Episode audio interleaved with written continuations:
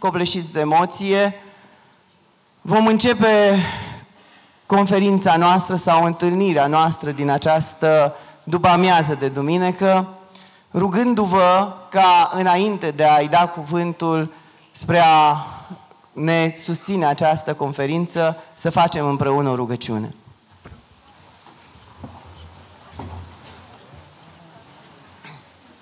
În numele Tatălui și al Fiului și al Sfântului Duh, Împărate Ceresc, Mângâietorule, Duhul adevărului care pretutindene ești și pe toate le împlinești, vistierul bunătăților și dădătorule de viață, vino și te sălăjluiește întru noi și ne curățește pe noi de toată întinăciunea și mântuiește bunule sufletele noastre. Slavă Tatălui și Fiului și Sfântului Duh și acum și pururea și în vecii vecilor. Amin. Doamne miluiește, Doamne miluiește, Doamne miluiește, într-un numele Domnului Părinte binecuvântat. Cu noi este Dumnezeu cu al său har și cu a sa iubire de oameni totdeauna, acum și pururea și în vecii vecilor. Amin.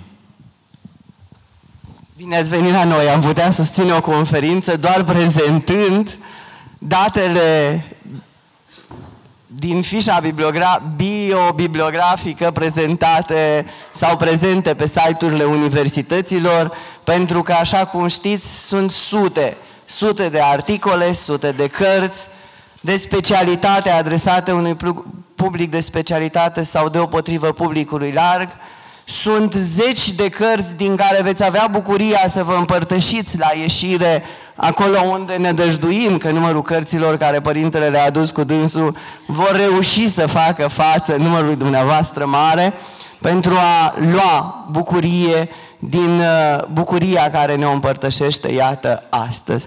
Părinte, sunteți binevenit în mijlocul nostru. Mulțumesc tare mult, Părinte Gabriel, și în primul rând îi salut pe cei pe care nu-i văd, dar știu că sunt în sălile alăturate. Vă mulțumesc mult pentru răbdare și să știți că nici pe scenă nu e foarte cald, deci nu ne invidiați. Uh, apoi vă mulțumesc dumneavoastră pentru această onoare pe care o faceți bisericii, pentru că prezența de aici nu e pentru un popă gură mare, așa e.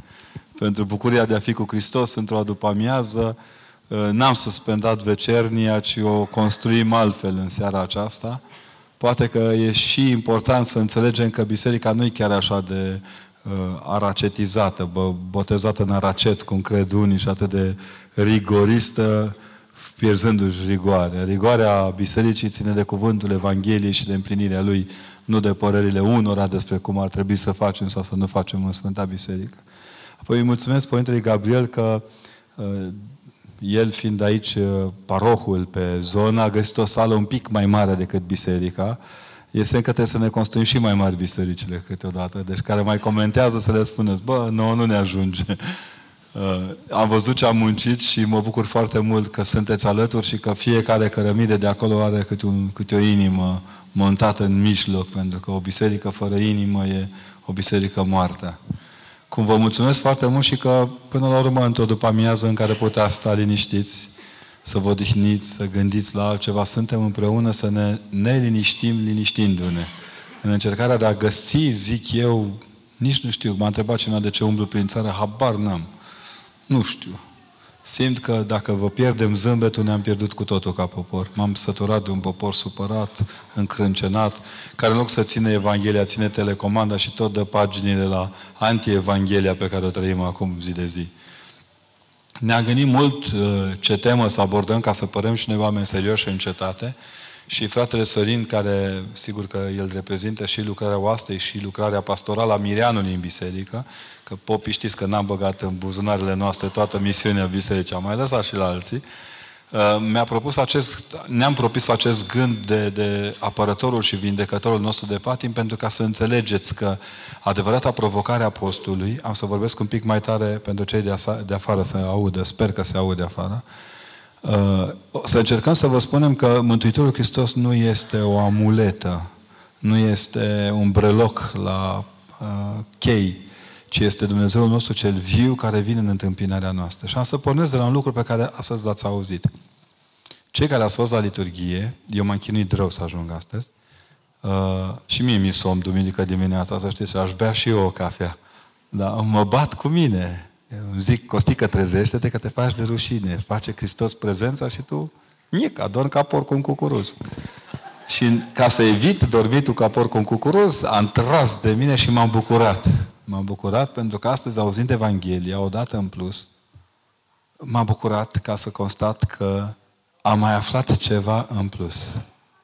Lumea zice că în Biserica Ortodoxă nu se citește Evanghelia, că uite, pe ăștia aia nu se citește. Se citesc în fiecare zi avem Evanghelie, în fiecare liturghie avem Evanghelie, dar ce mai fain e altceva. Că la fiecare citire a Evangheliei mai descoperim ceva. Vreau să vă spun ce am descoperit eu în Evanghelia de astăzi, apropo de lupta aceasta noastră cu patimile. Țineți minte episodul, sunt convins. Mântuitorul, Capernaum, ora 10 jumătate, când se trezeau evreii după câte o, o supărare maximă, da?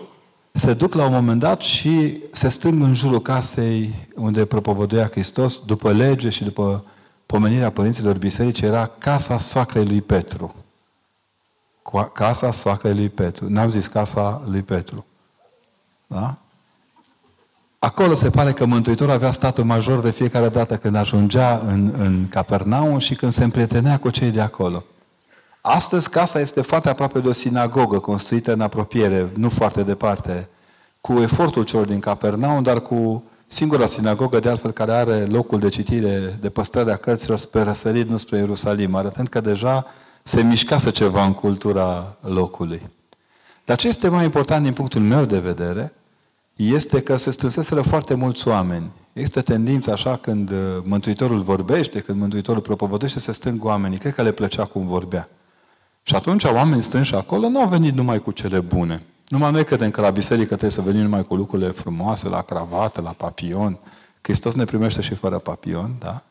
Ne primește și când suntem mai puțin uh, bine îmbrăcați. Îndrăznesc să spun că pe aceea îi primește primii.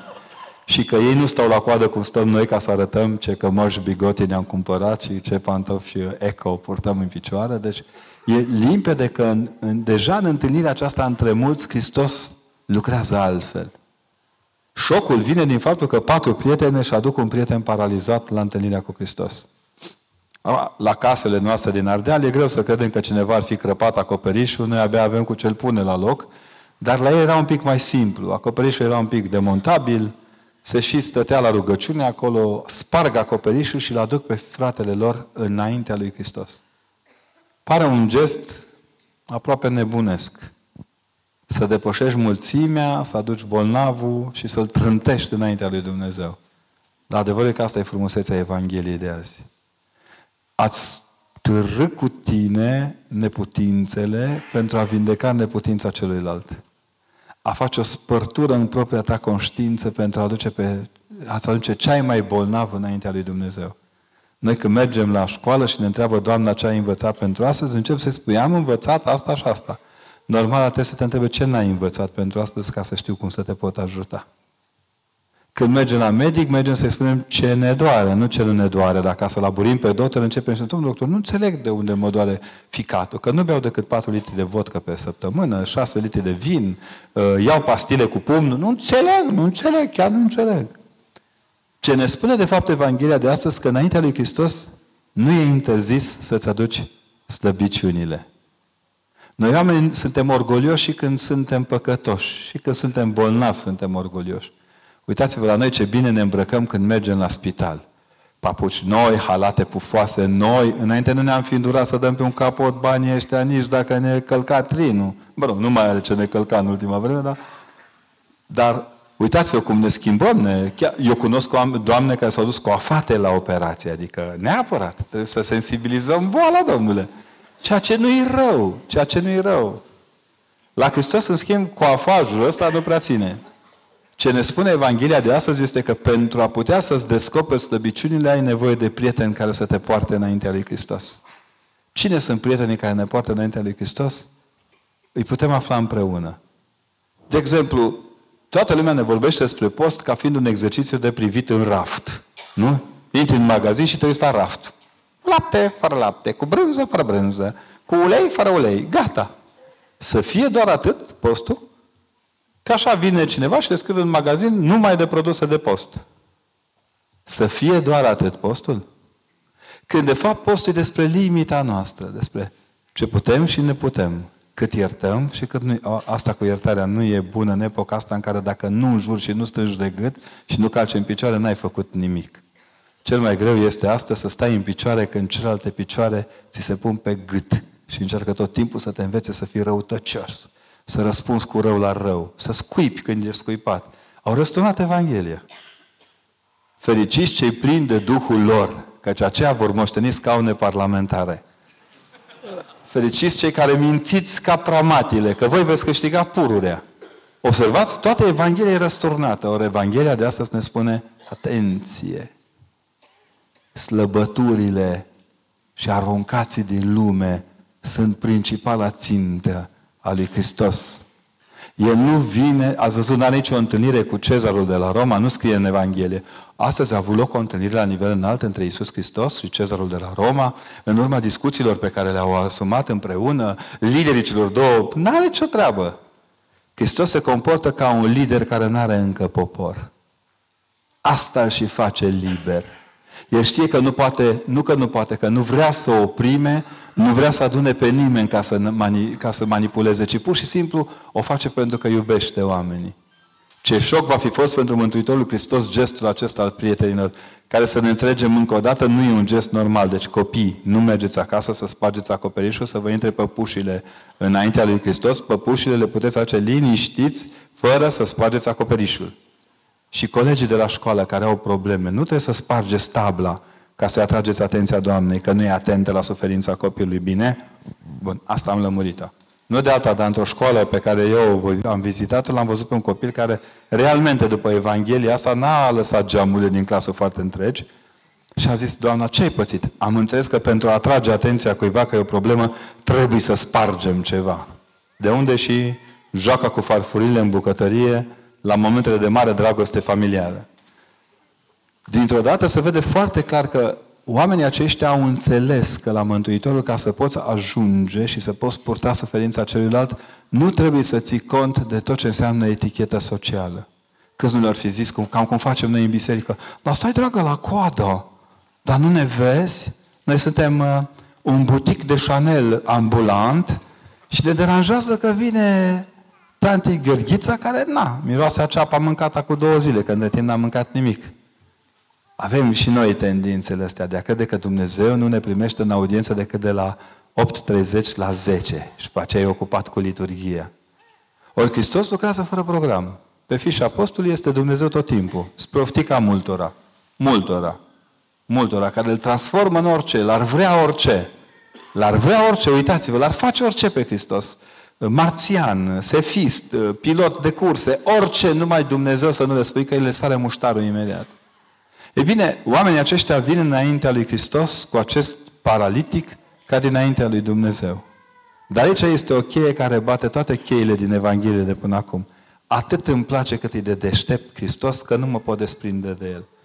Când El îi spune omului că îi sunt iertate păcatele, cârcotaș și încep să spună, pe zici tu asta, băi, gică, că nu ți-e greu, dar de fapt numai Dumnezeu poate ierta păcatele. Noi știm asta, avem o cunoaștere a legii, noi știm conform Scripturii, capitolul cu tare, versetul cu tare, avem și noi destui din ăștia care bagă la automat citatele și mitraliază moral lumea. Hristos se arată în schimb că nu e moralist, ci e moral. E izvorul moralei, pentru că El spune, Simplu și la obiect. ce e mai greu să zici? Asta sau asta? Și ca să le arate că el știa sigur că ridicarea unui paralitic din pat e mai greu decât să zici, hai mă, ridică-te și du-te. Hristos chiar îl ridică spre disperarea lor. Arătând nu doar că iartă păcatele, ci și că este Dumnezeu care poate vindeca suferințele care par de nevindecat. Evanghelia de astăzi este pusă în postul cel mare al Paștelui, Tocmai ca să ne arate în mod fundamental, în mod fundamental, că acesta cu care parcurgem postul Paștelui nu este un lider de opinie oarecare. Nu e un guru, nu e un magician, nu e un simplu vindecător. Și că înainte de a ne vindeca durerile de oase, de umăr, reumatice în general, Hristos vindecă durerile de pe suflet. Noi îl folosim pe Domnul Hristos ca o poțiune de la Asterix și Obelix, așa. Să o luăm să fim tari, iată, Domnul... Ori el ne spune că, de fapt, în fragilitatea asta noastră stă toată tăria lui. Că acolo unde lucrează el, trebuie să fii mai atent la efortul pe care îl face decât acolo unde te aștepți să lucreze. Nu un director de spitale, nu e un chirurg, pentru că nu vine să ne vindece doar de boală, ci vine să ne vindece de moarte. Ce mai avea de așteptat paralitic? Întrebați pe cei care aveau paralizați pe acasă și pe care, când ajungeți acum, merge și pupați zdravăn. Dacă ați ascultat Evanghelia astăzi la liturghie și v-ați dus acasă și pe cel aflat la pat nu l-ați pupat, ați ascultat de pomană Evanghelia. Mai citiți-o odată și luați-l în brațe. Nu ca să spargeți peretele, ci pentru a înțelege că în astfel de făpturi flacăra nădejdii este stinsă aproape în întregime. E greu să lucrezi cu toți bolnavii, cu cei care sunt pe în fază terminale, care au tot soiul de, de dureri și de, de, de, de dureri care parcă sunt fără sfârșit. Dar dinaintea celui care e blocat la pat, care a devenit o vegetală la pat, nădejdea aproape că nu mai există. Ori Mântuitorul ce spune? Și pentru tine, care ești cel mai lepădat dintre oameni și cel mai de nebăgat, nici nu contez ca vot câteodată, nu ca să fim în termenii zilei. Eu vin ca să te vindec și să poți să mergi mai departe. Pentru că eu, dincolo de sfărmăciunea aceasta a trupului tău, de, de năuceala trupului tău, eu văd sufletul tău, care e întotdeauna mult mai luminos decât boala care te înconjură. De aici frumusețea postirii. Din a cunoaște aceste adevăruri de dincolo de aparențe. De aceea poate că astăzi biserica a cuplat la imaginea aceasta a, a paraliticului purtat de prieteni pe Sfântul Grigorie Palama, cel care ne învață despre energiile necreate ale lui Dumnezeu. Sigur, un capitol interzis uh, uh, teologiei altora, dar în Biserica Ortodoxă fiind sursă de, de cultură până la sfârșitul veacului. Grigorie Palama, Sfântul acesta, care crește undeva într-o coastă de munte a Atosului, foarte aproape de prodromul de astăzi, vine și spune lumii că Dumnezeu este o lumină necreată, o lumină a învierii care se manifestă încă dinainte de înviere. O vedem la facere când spune Domnul să fie lumină, o vedem la schimbarea la fața Mântuitorului, poate lucrul cel mai important dintre toate, acolo unde apostolii gustă din această lumină a învierii dinainte de înviere. Dar o vedem noi în fiecare zi a bisericii. Pentru că spre deosebire de, tem- de Vechiul Testament și de templu și de toți ceilalți, biserica este ea însăși portătoare de slavă cerească, de lumină. Așa cu noi, cu picmei ăștia prăpădiți, infanteriștii ăștia în reverență și cu bărbi, care vin să încerce să vă spună că suntem lumină. Și că lumina n-are părtășie cu întunericul. Dar mai mult decât atât, că niciodată lumina nu va fi înghițită de întuneric. Aici e frumusețea zilei de astăzi. Normal este o Evanghelie care miroase urât, miroase a bolnavi, a paralitici. Doamna Olga Greceanu, una dintre marile scritoare ale României, scria la un moment dat să ne închipuim cum arăta curtea casei soacrelui Petru, că poate că de asta și îmbolnăvit pe de supărare. După ce plecau oamenii de acolo, să vine că ei veneau cu cârje și plecau fără cârje. Trebuiau să lase cârjele. Lângă un gard. Veneau pansați și plecau cu rănile închise. Lăsau pansamentul acolo. Veneau, știu eu, mirosind în haine putrezite pe ei și plecau îmbărbătați și cu haine noi pe ei. Tot ce era jegos în firea umană, ne la locul său, urât mirositor, era trântit acolo. Ca o curte de spital militar o curte a unui spital de campanie în care Hristos vindecă tot ce atinge. Că ăsta e adevărul. Tot ce a atins a vindecat. Până și obrazul lui Iuda. A încercat atingându-l să-l vindece, dar dacă n-ai obraz, n-are ce vindeca Hristos. Ori dintr-o dată, imaginea aceasta ne obligă pe fiecare dintre noi să înțelegem că nu suntem de lepădat. Sau, cum am spus-o deseori, suntem mai mult decât fluturașul de de salariu și fluturașul de pensie. Că prețul pe care Mântuitorul Hristos îl, îl, îl, îl dăruiește nouă e mult mai adânc, mai înalt și mai luminos decât tot ce am putea plăti noi pentru noi înșine. Este imaginea aceasta celebră și binecuvântată pe care ți-o pune la îndemână Dumnezeu care atingându-se de toate umple totul de lumină. Aici este taina Evangheliei și aici este încurajarea pe care Dumnezeu ne face în timpul postului. Ați remarcat că România în ultima vreme este plină de lideri motivaționali. Ne învață să ne motivăm existențele, să șpicărim bine și să auzim bine. Ori Hristos, în fraze puține, ne motivează veșnicia. El nu are treabă cu timpul nostru de azi pe mâine. Are treabă cu timpul nostru din vremea aceasta, în vremea cea neînserată a Împărăției Lui Dumnezeu. În timpul cel neînserat al Împărăției Lui Dumnezeu. Care sunt cei patru prieteni ai omului care îl poartă pe omul bolnav înaintea lui Hristos? E aproape simplu, atât de simplu încât nu ne mai aducem aminte. Avem cam toți câte o cărticică mică, legată frumos de obicei, pe care o ținem în, în, în vitrine și pe care o scoatem doar la bobotează să vadă popa când vine cu botezul. Popa care nu se uită la ea, se pune la banii de uit, de lângă Evanghelie, dar despre asta nu vorbim. Cine respectă Evanghelia nu scoate pe masă doar în zile de sărbătoare. O ține ca pe o carte a celor mai alese bucate. Că tot au transformat oamenii ăștia postul într-o carte de bucate, deși eu nu cred că a venit Hristos pentru asta. Vă dați seama, stătea Hristos pe cruce și o gospodină întreba, Ei cu soia, Doamne Hristoase, merge cu lapte de soia? Fiica mea, da? Hristos în agonia lui pe cruce nu schimbă uh, meniuri cu cucoanele și țațele din biserică, asta e clar. Sau cu țățoii, că avem și țățoi destui. Dar în mod cert dăruiește Evanghelia ca o carte a vieții, ca o carte a bucatelor alese în care slăbiciunile noastre să se hrănească cu, cu puterea Lui. Acolo, în Evanghelie, găsim poate cel mai de preț argument al hrănirii noastre, nu? Cu trupul și sângele Lui. De departe, mâncarea cea mai sănătoasă. Deci primul, primul nostru prieten este citirea Evangheliei. Nu este o carte interzisă lecturii mirenilor.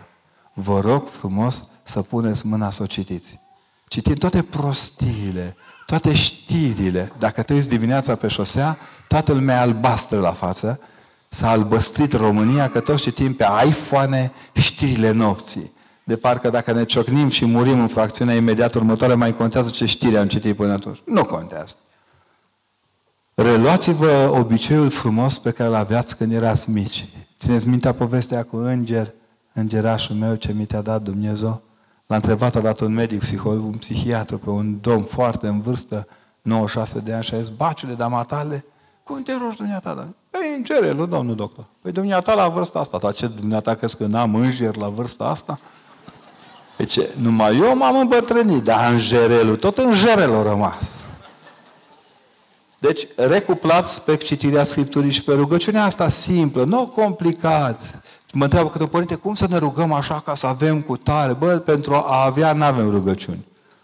Doamne, dă-mi niema pistalet. Nu prea scrie la Scriptură. Dă-mi, Doamne, noi tot cu dă șmecherește Tu, Hristoase, ceva de dragul nostru. Ă, ajută-ne să cuplăm informațiile în așa fel încât să iasă bine, nu? Rugăciunea de bază și cea importantă pentru sufletul nostru este cea pe care am repărtat-o în săptămânile trecute în canonul cel mare a Sfântului Andrei Criteanu. Miluiește-mă, Dumnezeule, miluiește-mă. A, puteți să puneți cum vreți. Mie un episcop care mi-e foarte drag îmi spunea ce mă costi, zice, toată lumea zicea cu Doamne Iisuse, Fiul lui Dumnezeu, miluiește-mă pe mine păcătosul, dar ce să știi că mai potrivit e Doamne Iisuse Hristoase, Fiul lui Dumnezeu, miluiește-mă pe mine prostul. Căci că de păcătoși nu prea avem conștiința. Dacă suntem proști, vedem cu ochiul liber. Unii nu văd nici cu ochiul liber, că îi strică cei care vorbesc despre ei și le spun ce perfect sunteți, deosebit. Vă omagiem. Apoi, dacă am descoperit Scriptura și am redescoperit rugăciunea simplă, un al treilea prieten ar, fi, ar trebui să fie tonusul vieții noastre cotidiene. Noi tot mergem, zici că suntem o, toată lumea laudă rezervația de zimbri de la Hațe. Gata, lăsați-o acolo. Nu ieșiți cu zimbru pe stradă. Da? Sau cu zimbrița. Da? Nu ieșiți tot timpul moroconoși, ca și cum ar, ar ploua tot timpul. Fiți mai însoriți de la soarele Hristos. Lăsați un pic pe ceilalți să se oftice ei, nu dumneavoastră. Da, uite, la ofticat, dați slobot la ceilalți. Dar țineți pentru dumneavoastră lucrurile cu adevărat importante care vă fac viețile să fie luminoase. Am spus-o la toate conferințele din zilele acestea și să știți că vă zic și dumneavoastră o, o poveste care mie mi-a schimbat foarte mult din modul de a privi lucrurile. O scrie un psihiatru american, ateu, vorba lui că sunt ateu, slavă Domnului, uh, da? care povestește că a avut la un moment dat în terapie o doamnă care era foarte supărată cu tatăl său, foarte supărată cu tătânul său. Ce fată nu-i supărată pe tata? De la prima întâlnire cu cea care e convinsă că ăla va fi viitorul ei soț. Uh, și la un moment dat, mărâită cu tată, supărată din calea afară, nu reușea nici cum să comunice cu el. Aveau și ei puțin timp. Cu... Noi asta avem tot timpul din lume. Împărtășim tot timpul rămas liber cu copiii noștri. Ei n-aveau și mergând cu ea la școală, taică să o ducea cu mașina o jumătate de oră în fiecare zi, ar fi putut să vorbească, să se împace. Numai taică să era cam mărit. Cred că era ardelean, altfel nu nicio explicație. Tată s-a mărit rău de tot, cum mergea el cu fata către școală, la un moment dat, când ea ar fi dat să-i zică, tată, ea, el începea, nenorociți ăștia, uite cum țin șoseaua asta, ce uite apa asta nenorocită, cum pute, e neagră, e urâtă, groaznică. Fata se uita pe geam și zicea, bă, tata săracul, doar n-a luat-o de dimineață că e la volan, dar ceva nu e regulă, că râul e limpede, se văd pești, e frumos, totul e regulă. Tata să continua să bodogăne, ca să nu zicem un cuvânt mai urât, apa cea neagră pe care o vedea el. Fata era uimită de apa limpede pe care ea o vedea și că ceva nu era în regulă. Așa a renunțat să se mai împace cu tatăl său și hotărâtă când a terminat colegiul, a plecat la o altă universitate, acolo s-a măritat, a aflat că a murit aică ceea ce pentru un om care nu îl mai interesează cel nu e un lucru foarte grav. A luat-o ca pe o știre oarecare. Și s-a întors cu fata să aibă grijă de maică sa. Când a ajuns în casă, a doua zi trebuie să-și ducă fata la colegiu și la jumătatea drumului și-a dat seama că că să avea dreptate. Pe șoseaua respectivă, paralel cu șoseaua, curgeau două râuri unul în stânga, negru, urât, mirositor, poluat, și unul în dreapta, limpede, frumos, cu peștișori. Taică să conducând mașina nu putea vedea decât râul din stânga, cel poluat, urât, mizer. Ea nu putea vedea decât râul din dreapta. Și atunci spune ea, de atunci mi-am jurat să văd râul prin fereastra celuilalt. Dacă avem o problemă astăzi în biserică, e că nu ne mai uităm prin ochii celuilalt la suferința lui. Toți facem pe deștepții. Am primit o listă cu ce ar trebui să facă biserica, de zici că biserica, popii ar trebui să fie niște Dumnezei locali. Iar patriarhul super Dumnezeu țării astea. Pentru că oamenii sunt obișnuiți în lipsa, în lipsa iubirii să inventeze instituții care să protejeze iubirea. Biserica nu e inventată, e iubirea în mers. Ea ne învață să privim realitatea celuilalt prin fereastra lui, prin ochii lui. Când am zburat prima dată cu avionul și eram în avion sus, am început să plâng. Mi-am dat seama de ce ne iubește Dumnezeu. De la 11.000 de metri nu vezi niciun prost pe stradă.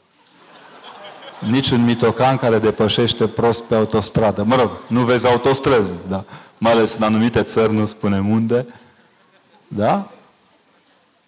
Deși acum la Simeria nu vă mai puteți plânge, sunteți racordați deja la marea cultură europeană a asfaltului. Și ultimul și nu cel mai de neprețuit prieten, prietenul care, se, care poartă numele dumneavoastră, Sfântul, pe care îl aveți tot timpul la îndemână. Ăla de oftică păștea, că noi ce să le pupăm moaștele. Că îi văd doar moaștele, nu văd și conținutul moaștelor. Zile trecute, fiind la Moldova Nouă, mi-am explicat odată în plus cum face Dumnezeu să fie așa frumoase și luminoase moaștele. Noi credem că Sfinții au murit, au mers în rai, sufletul lor, și gata. Ori noi știm, vedem că Dumnezeu lărgește raiul după locul unde le e trupul. Da? Deci lărgește rai. De-aia mergem noi la Sfinți. Ca să intrăm în rai și să ieșim din rai ca să ne obișnuim cu frumusețea aceasta a unui rai lărgit ca să ne încapă pe toți. Pentru că lucrul cel mai important pe care îl dovedește astăzi Mântuitorul în Evanghelie și tot timpul e că noi nu avem un Dumnezeu chițibușar, un Dumnezeu acritură. Avem un Dumnezeu destins, bucuros și gata să facă minuni. Niciun alt Dumnezeu, nicio altă religie nu este atât de destins ca Hristos. Nu spun de zei care umblă beți pe stradă sau dansează cu tot felul de naiade. Asta e la altă secție. Asta e secția gătaia. Dar pentru cei care cred cu adevărat în valoarea lui Dumnezeu și în rolul lui Dumnezeu în viețile noastre, înțelegem clar, mai fain decât Hristos, parcă nu-i niciunul. E nevoie de intrarea Lui în mijlocul nostru tocmai ca să ne aducă aminte de noi. Pentru că postul este singurul exercițiu care ne aduce aminte de noi. De noi. Cât putem, ce putem. Ați văzut câteodată că o felie de salam e mai puternică decât noi?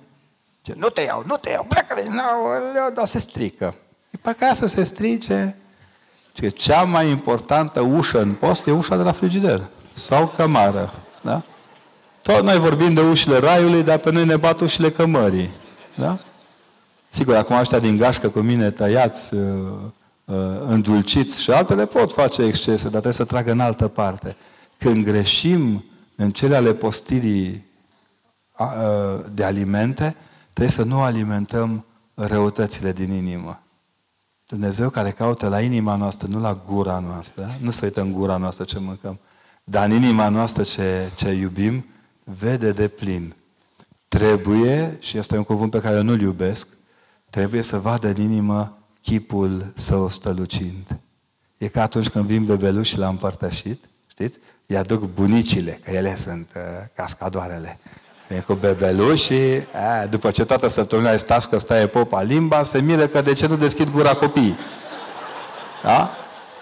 A, e și greu. Da? vin cu copiii, îi aduc în fața acolo și când se împărtășesc copiii zici că s-au împărtășit și ele. De ce? Pentru că împărtășirea copilului le dă lor o siguranță că nu sunt cele mai rele bunici din lume. Așa și mămicile și tăticii, de atragem de copii să-i băgăm în biserică, noi îi infundăm așa, mi stai acolo, intră acolo, intră în biserică acolo. Da? Să știți că în ciuda cercetătorilor britanici, nu suntem țara cu cele mai rele bunici și bunicuțe și nici cu tătici și mămici neatente. Știți că în urmă cu câțiva ani, ca să-și uh, etaleze dorința de a ne scoate din cap ora de religie, niște specialiști în minciună națională ne-au spus ei că părinții români sunt cei mai violenți, cei mai răi, cei mai înjurători, cei mai săcăietori, de parcă noi n-am ști că e așa câteodată. Au făcut ei niște cercetări, așa. Probabil pe clisura Dunării, știți, cu pești, că de obicei prostituații intelectual cu peștii fac cercetările. Și dintr-o dată, la o săpt- nici o săptămână, la trei zile a apărut o altă cercetare care ne spunea că copiii din România sunt cei mai fericiți din lume. Paradoxul paradoxurilor. Țara cu cei mai rei părinți și cei mai fericiți copii din lume. E de preferat? Nu, chiar de a fi răi, copiii să rămână fericiți, pentru că ținta educației nu e fericirea miniștrilor, care ori mai fi aia, nici a inspectorilor, nici a, nu, a directorilor, a profesorilor. Fericirea educației este fericirea copiilor. De aceea Evangheliile acestea din postul mare al învierii Mântuitorului Hristos sunt construite într-un suiș pedagogic sunt o adevărată arena a virtuților în care ne câștigăm de partea noastră virtuțile. Rugăciunea, citirea Scripturii, rugăciunea și celelalte toate alcătuiesc împreună o mână de ajutor. Pentru că noi nu postim doar să postim, cu atât mai puțin nu postim ca să prostim. Noi postim să ne împărtășim. Sensul distinct al postirii în Hristos este împărtășirea cu trupul și sângele său. Într-o discuție despre drepturile minorii, minoranțelor, uh, la un moment dat unul care era foarte citit și era convins că mă dă pe spate, ce bă, voi ortodoxi ăștia împuțiți. Eu mă să aveam și spray, dar dacă zicea că așa, poți, să, poți să-l negi pe om, ce bă, voi ați accepta, bă, să faceți transfuzie cu sânge de evreu, băi, dar așa cu o privire de drac scos de la naftalină. Și ați vezi ce înseamnă să nu cunoști biserica. Noi ne transfuzionăm cu sânge de, Christ, de evreu tot timpul, tântălăule. Ăsta e sensul bisericii. Să te împărtășești, să te transfuzionezi cu sângele și trupul unui evreu. Că Hristos nu-i născut la Simeria, știți că nu are bolintin de uh, băcia, ca să dau un termen cunoscut. Are bolintinul lui de Betlehem acolo. El este întrupat dintr-o evreică, nu dintr-un satelit natural. nici din, de, dintr-o una care nu știe ce genie. De aceea e important să înțelegeți că biserica nu vine să vă scoată ochii, să vă taie limbile, urechile. Imaginea asta pe care o aruncă spre dumneavoastră, băi, să vă, biserica cultivă frica oamenilor. Serios! Îl și văd pe Gabi Bas al meu, cu vocea lui tunătoare, zicând frică tuturor și voi, voi de de, da? E limpede că nu iar, nici n-ar avea ce căuta în biserică. Biserica e a păcii, e a bucuriei, e a milostivei păci care dăruiește bucuria. Când biserica spune, cu pace Domnului să ne rugăm, păi o zice pe bune, pentru că e făcătoare de pace de 2000 de ani. Se spune și cu asta și închei, ca să înțelegeți diferența între frica despre care ne vorbesc unii, ca fiind biserică, și bucuria pe care o dă biserica, de fapt. Se spune că la un moment dat un preot ăsta așa mare, doi pe doi, sănătos, ruibist, da? Uh, se duce în parohie și intră el acolo între credincioșii săi și în timpul unei slujbe, la o, la o liturghie la care avea de propovădit o evanghelie de pe Apocalipsă, dintr-o dată face V-ați speriat ăia în biserică? Da, părinte. No, băi, fiți atenți, dacă acum v-ați speriat, cum o fi la a doua venire, cu fulgere, trăznete, cum vă va face pra... Ăia toți speriați. Bă, așa trebuie predica, bă, ca să schimbi inimile oamenilor. Ăsta sărac, așa mai fragil, să duce și el în biserică și... Zice nevestii, că de obicei popa cu nevasta se încurajează, zice, să vezi acum ce fai, ce predică fac eu astăzi, fai de mine, praful îi fac pe toți. Vine, se pune la acolo și dă cu pumnul noastră. V-ați speriat? Aia? Nu. Și că păcat că vă ziceam o predică bună de vă trăzneam cu totul. Biserica este între cele două extreme permanent. Nu din frică vă chemăm să stați lângă noi. Opriți-vă din a spune că Dumnezeu ne bate. Opriți-vă. Opriți-vă din a crede că Dumnezeu nu ne vede în puținul pe care încercăm să-l facem bine. El prețuiește puținul acela ca pe mult.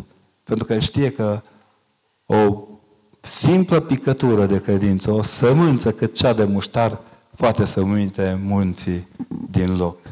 Dar vă, dacă vă întrebați cum e asta, vă spun eu, e simplu. Unde construiți acum biserica, înainte era altceva. Când va fi gata biserica, pentru că o faceți din credință, un munte, muntele Sion, va veni de unde e el, până în mijlocul Simeriei. Așa cum e la Deva, așa cum e la Hunedoara. Oamenii pot muta munții, dar ceilalți nu văd că sunt munți ce mută ei. De aceea, seara aceasta, acestui gând l-am dedicat. Să vă întăriți, să vă găsiți prietenii care să vă spargă acoperișul conștiinței și tot timpul să vă pună dinaintea lui Hristos. Nu din frică, ci din bucuria de a fi vindecați. Iar când vă e greu, aduceți-vă aminte că nu-i boală să nu vindece Hristos. Dar nu vindecă pentru că ne e frică de boală, ci pentru că El a biruit moartea, care era cea mai nenorocită boală ce ne-ar fi cuprins în Hristos. Provocarea este aceasta. Să înțelegi că moartea nu mai există, că iadul a fost înghițit, că șansa noastră este să trăim de o parte și cealaltă a scenei, dacă vreți, cu aceeași bucurie a împlinirii dragostei lui Dumnezeu în noi. Vă mulțumesc!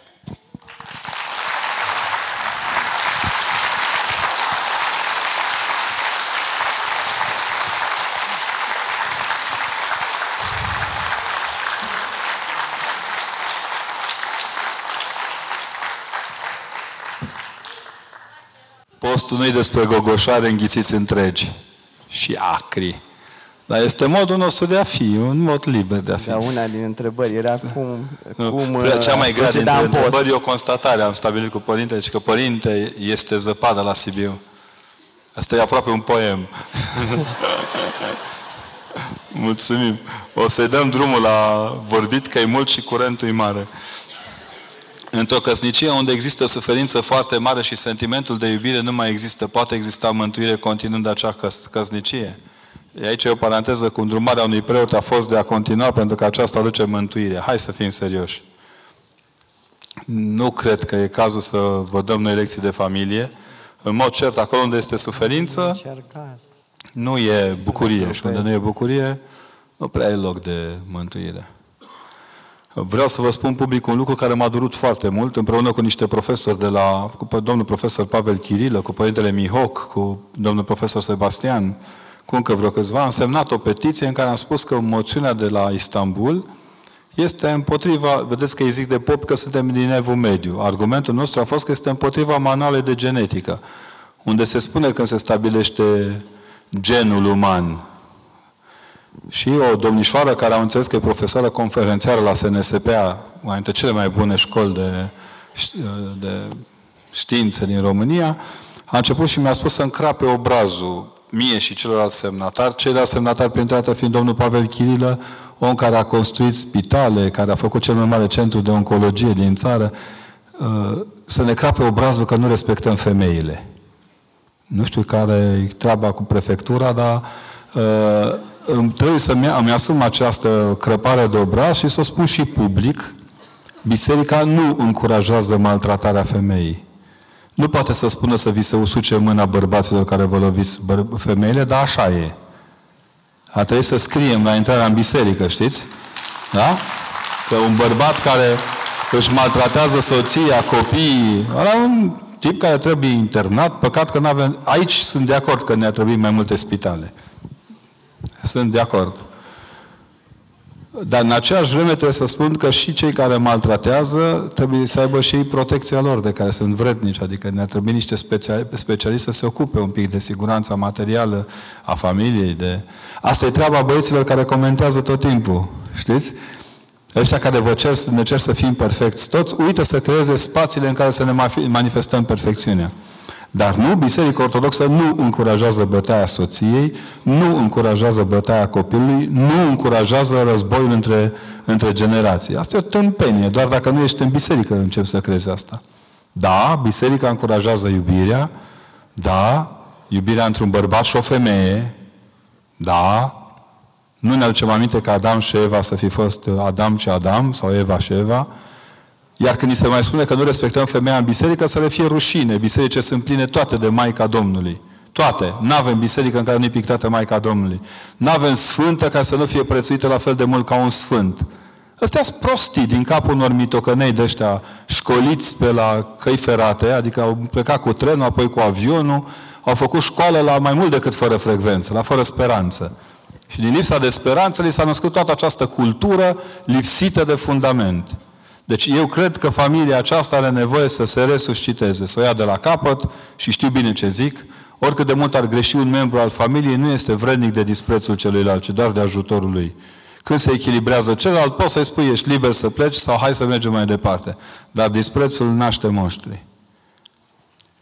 Dacă ai un talent pe care l-ai lucrat și l-ai șlefuit peste 20 de ani, dar n-ai ajuns la succesul așteptat, scontat, înseamnă că nu este calea corectă sau că nu a sosit momentul. Poate însemna orice. Eu am fost cam bulbul, știți cine mă, mă credeți? Dacă vă zic asta, că eu mă bulbuiam rău, rău. Aveam un talent la bâlbuit mi și șlefuiam foarte mult. Dar cred că uh, valoarea noastră ca oameni nu stă în împlinirile noastre, ci și în ceea ce simțim când dăruim celorlalți vocația noastră. Știți că până târziu o profesoară de desen mi-a povestit că toată viața ea a încercat să picteze și ea, să iasă frumos. Doamne, nu ieșea nimic. Era profesoră de... Toți o, o iubeau în școală și în liceu după aceea unde a predat, dar n-a, nu reușit să se facă nicio expoziție foarte faină. Deci nu, chiar nu ieșea. Nu le avea, punct. Până când într-o dimineață un copil care îi curgeau mucele, murdar, vai de capul lui, a venit la școală în clasa a patra, mutată de la o altă școală. L-a luat la spălat și s-a uitat cum desena pe colțul unei hârtii și și-a dat seama că în sine copilul are mână și are o mână foarte bună. Și l-a învățat ce are de făcut și și că la prima lui expoziție a simțit că s-a împlinit. Noi nu suntem doar pentru noi. Noi înseamnă eu plus, plus, plus, plus. Da? Deci bucurați-vă, poate aveți un talent pe care îl dăruiți mai departe bucuros. Când soția te înșală și chiar iubește pe altcineva, iar eu cred că pot uita și pot trece peste rătăcirea ei, ca să păstrez familia și să nu supun copii la un dezastru sufletesc, iar ea nu vrea. Ce este de făcut sau ce pot face eu? În general trebuie să vă retrageți, că nu aveți ce face. Înainte alte iubiri, eu tot aud că mi se spune că femeile vor o viață mai bună, de a-și părăsesc bărbații. Da, uneori e așa. În general, O femeie nu lasă un bărbat decât tot pentru o femeie. Sau un bărbat nu lasă un... tot pentru un bărbat. Iar un bărbat lasă o femeie tot pentru o femeie. Deci să nu ne ascundem după elevații intelectuale, că nu e cazul. E provocarea dumneavoastră. Vă rog să vă duceți crucea cu maximă destindere. Nu pierdem nimic dacă n-am avut nimic. Iar dacă am avut, nu pierdem niciodată. E cum ne avem, așa ne creștem.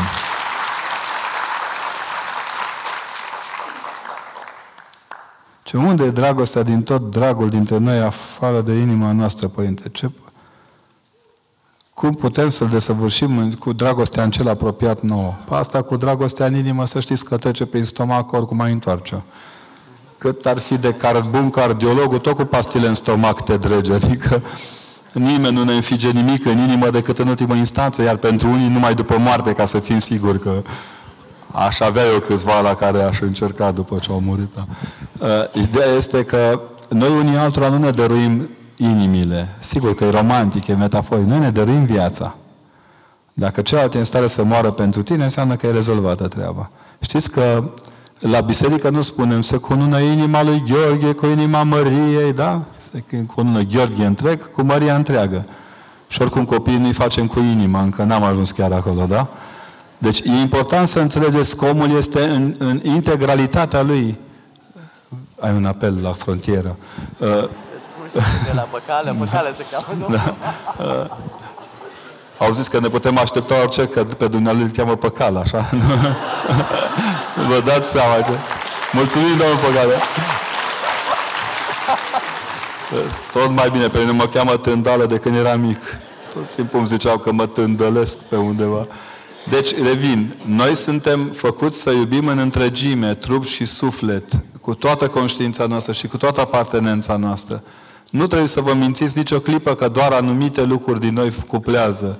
Poți să fii cu mintea la, adică cu inima foarte aproape de nevastă într-un stal de teatru, dar cu mintea să fii total la câteva sute de kilometri, că mintea e mai liberă un pic. Vă rugăm să ne vorbiți despre scrierea apocrife și importanța acestora pentru viața creștinului. A, sunt multe.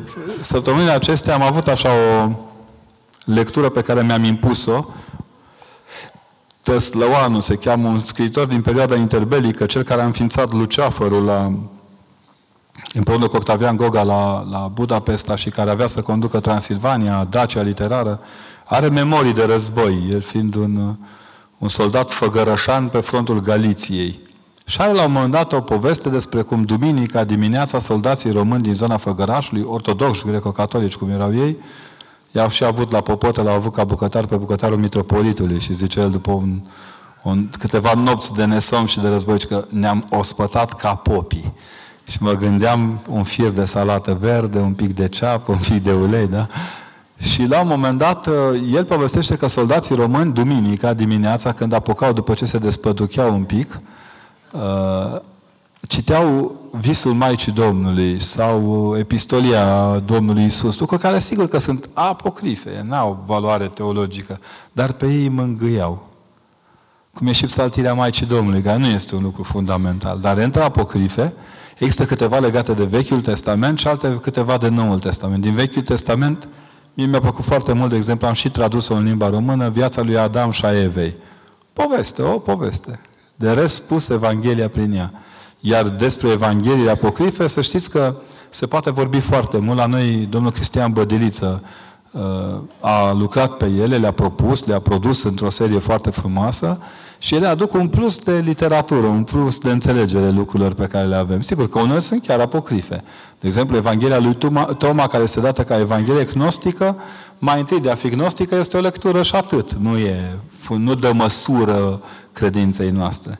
Unele dintre ele le regăsim. De exemplu, tot prohodul Mântuitorului, toată cântarea de la, țineți minte prohodul Mântuitorului din Vinerea Mare, nu? Toată povestea de acolo este țesută și în jurul unei imagini create într-una dintre Evangheliile acestea apocrife. Sigur că ați văzut că cel mai fain e să știi să povestești Evanghelia, nu să dai în cap cu ea. E clar. Este postul elementul care poate aduce echilibru în viața unui creștin ortodox? Da. Îl poate și echilibra și dezechilibra în aceeași măsură. Un ortodox nu poate fi echilibrat decât tot de un ortodox, de o persoană. Noi nu ne echilibrăm prin mijloace. Da? Mașina nu se echilibrează prin frână, se echilibrează prin șofer. Da? Șoferul este cel care utilizează foarte bine mijloacele care le îndemână.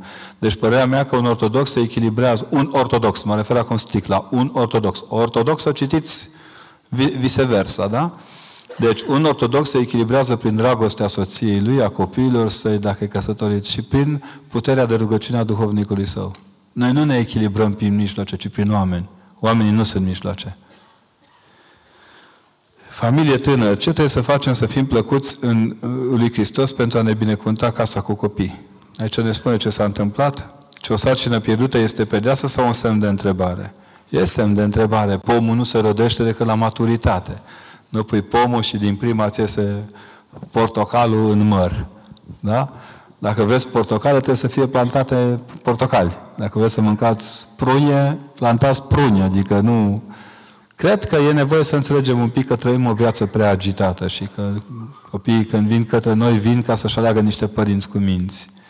Noi tot cerem cumințenie copiilor, când de fapt trebuie să cerem cumințenie părinților. Lumii în care copiii trăiesc, ar trebui să-i cerem mai multă cumințenie decât lumea care e de jur împrejur cere copiilor. O sarcină ratată, cum ar zice unii, E un mare semn de întrebare, dar și un mod de a, de a pune pe gânduri pe cei din jurul cuplului respectiv. Uh, desfit pe oricine spune că moartea unui copil în pântecele Maicii sale este semnul păcatului Maicăsii. Sau că e plata vreunui păcat. Să-și țină gura și să, să tacă din gură cei care nu sunt capabili să vadă dincolo de toate. Vă rog frumos pe cele care ați pierdut copii, pe cele care aveți copii bolnavi, nu mai socotiți a fi blestemul lui Dumnezeu ăștia de vă bleastă n-ar fi în stare să ducă o zi ce duceți dumneavoastră. E o sămânță de har acolo care nu poate fi identificată. Ăsta e adevărul. Și să știți, n-au curat să recunoască, dar vă invidiază. Omul care are copii în suferință e mai frumos decât ăla care are copii curvari și bețivi. Și se laudă cu ei. Știți că au făcut școli multe, dar tot bețivi și curvari au rămas. Fiți cuminți. Păcatele sunt blestem. Copiii nu pot fi blestem niciodată. Părinte, nu am nicio întrebare. A, asta e altceva. Părinte, cum aș putea să-l conving pe viitorul meu soț să vină cu mine la biserică? Cu tantrețe, dragă. Nu-l tragi de urechi, nu-l trage de cravată. Zic, hi, mă! Să știți că, ciuda cuvintelor urâte despre noi, despre bărbați, nu suntem chiar bivol, da? Că luați-ne cu ușurelul, cu... Și nu insistați să-l duceți la o biserică la care nu înțelege ce spune popa. Da? Și încercați să-l duceți mai întâi așa, e ca la, ca la o cafea. Mai întâi dai cafea, după aia frișca, da? Nu frișca și după aia cafea. După cafea îi dați și o dulceață. După nu mă mai bag, că de aici este periculos. Deci fiți cu minte. Nu creați un bărbat dependent de toanele dumneavoastră că mergeți sau nu mergeți la biserică. Cum se explic soției că conturile pline, concediile, locuința și profesia sunt mai puțin importante decât conceperea unui copil? Păi, umpleți contul faceți concediu cu dânsa, luați o locuință și vedeți. Nu obligați femeile să... Noi, noi ne obligăm să gândim unii ca ceilalți. Nu ne iese, ăsta e adevărul. Știți că într-o țară în care toată lumea se plânge că avem copii, sunt fetițe care într-adevăr rămân însărcinate prea devreme și uite să ne spună câte doamne după 55-60 de ani caută să facă copii. Adică prima pagină a ținut-o la televizor, nu faptul că o fetiță la 16 ani a născut un copil sănătos, ci că o doamnă la 60 de ani s-a implementat SP3 cu salturi în SP2 ca să poată să facă un copil. Adică, totuși, să fim cu minți. Da? Uh, în urmă cu ceva să mult, cu câteva luni în urmă, am fost uh, botezătorul unui copil, a cărui mamă era copil. Bine, era căsătorită, conform regulilor uh, echipei respective de fotbal, și dacă erau ei, erau 11 frați cu 11 surori, așa erau acolo. Și uh, m-am uitat cu câtă dragoste îl înconjurau, domnule. Erau, simțeai că e membru de familie copilul. Știți? Pe când la noi unii fac un copil că nu pot face jumate. Știți? Ca să nu se strice echilibrul financiar, uh, lungimea câmpului de lucru, tot felul de fițe de astea așa. Este greșit să încerci să, să faci copii în post? Păi încercați, dacă vă iese, nu e greșit. Dacă ați folosit uh, ce trebuie. Sau dacă se întâmplă, este mare păcat. Nu, astea sunt... Nu o să stea popa la botez să zică calculăm 9 luni în jos și stabilim canonul. E și treaba dumneavoastră, da? Nu e numai treaba noastră. Că biserica vă roagă frumos să fiți decenți, dar nu poate să devină secția ginecologiei. Da? E ca faza cu femeia la ciclu, intră sau nu intră în biserică. Dar ce stă popa și vinde bilete la intrare? Face analize de teren, câte, cum. Omul cu bun simț știe ce are de făcut. Nici, nici nu trebuie să mai deschidem subiecte de genul ăsta. Serios. Nu, fiți, bucurați-vă unul de celălalt și încercați să fiți decenți. Din decență n-a murit încă nimeni. Decât sfinții. Ei din decență nu s-au înjurat cu cei care îi înjurau. Părinte, de ce ne enervăm mai ales în post? Mai des în post? E glicemia. De la dulcegăriile mâncate în afara postului, da? da? Fiți atenți și încercați să mâncați echilibrat. A posti nu înseamnă a de da peste cap sistemul nutritiv. Înseamnă a ne echilibra. Cu mult bun simț, atenți. Părinte, e păcat să merg la aniversările prietenilor dacă se țin în post? Păi dacă s-au născut așa săraci, ce să le fac? Asta ar mai lipsi să dea biserica un edict. Edictul de la Simeria.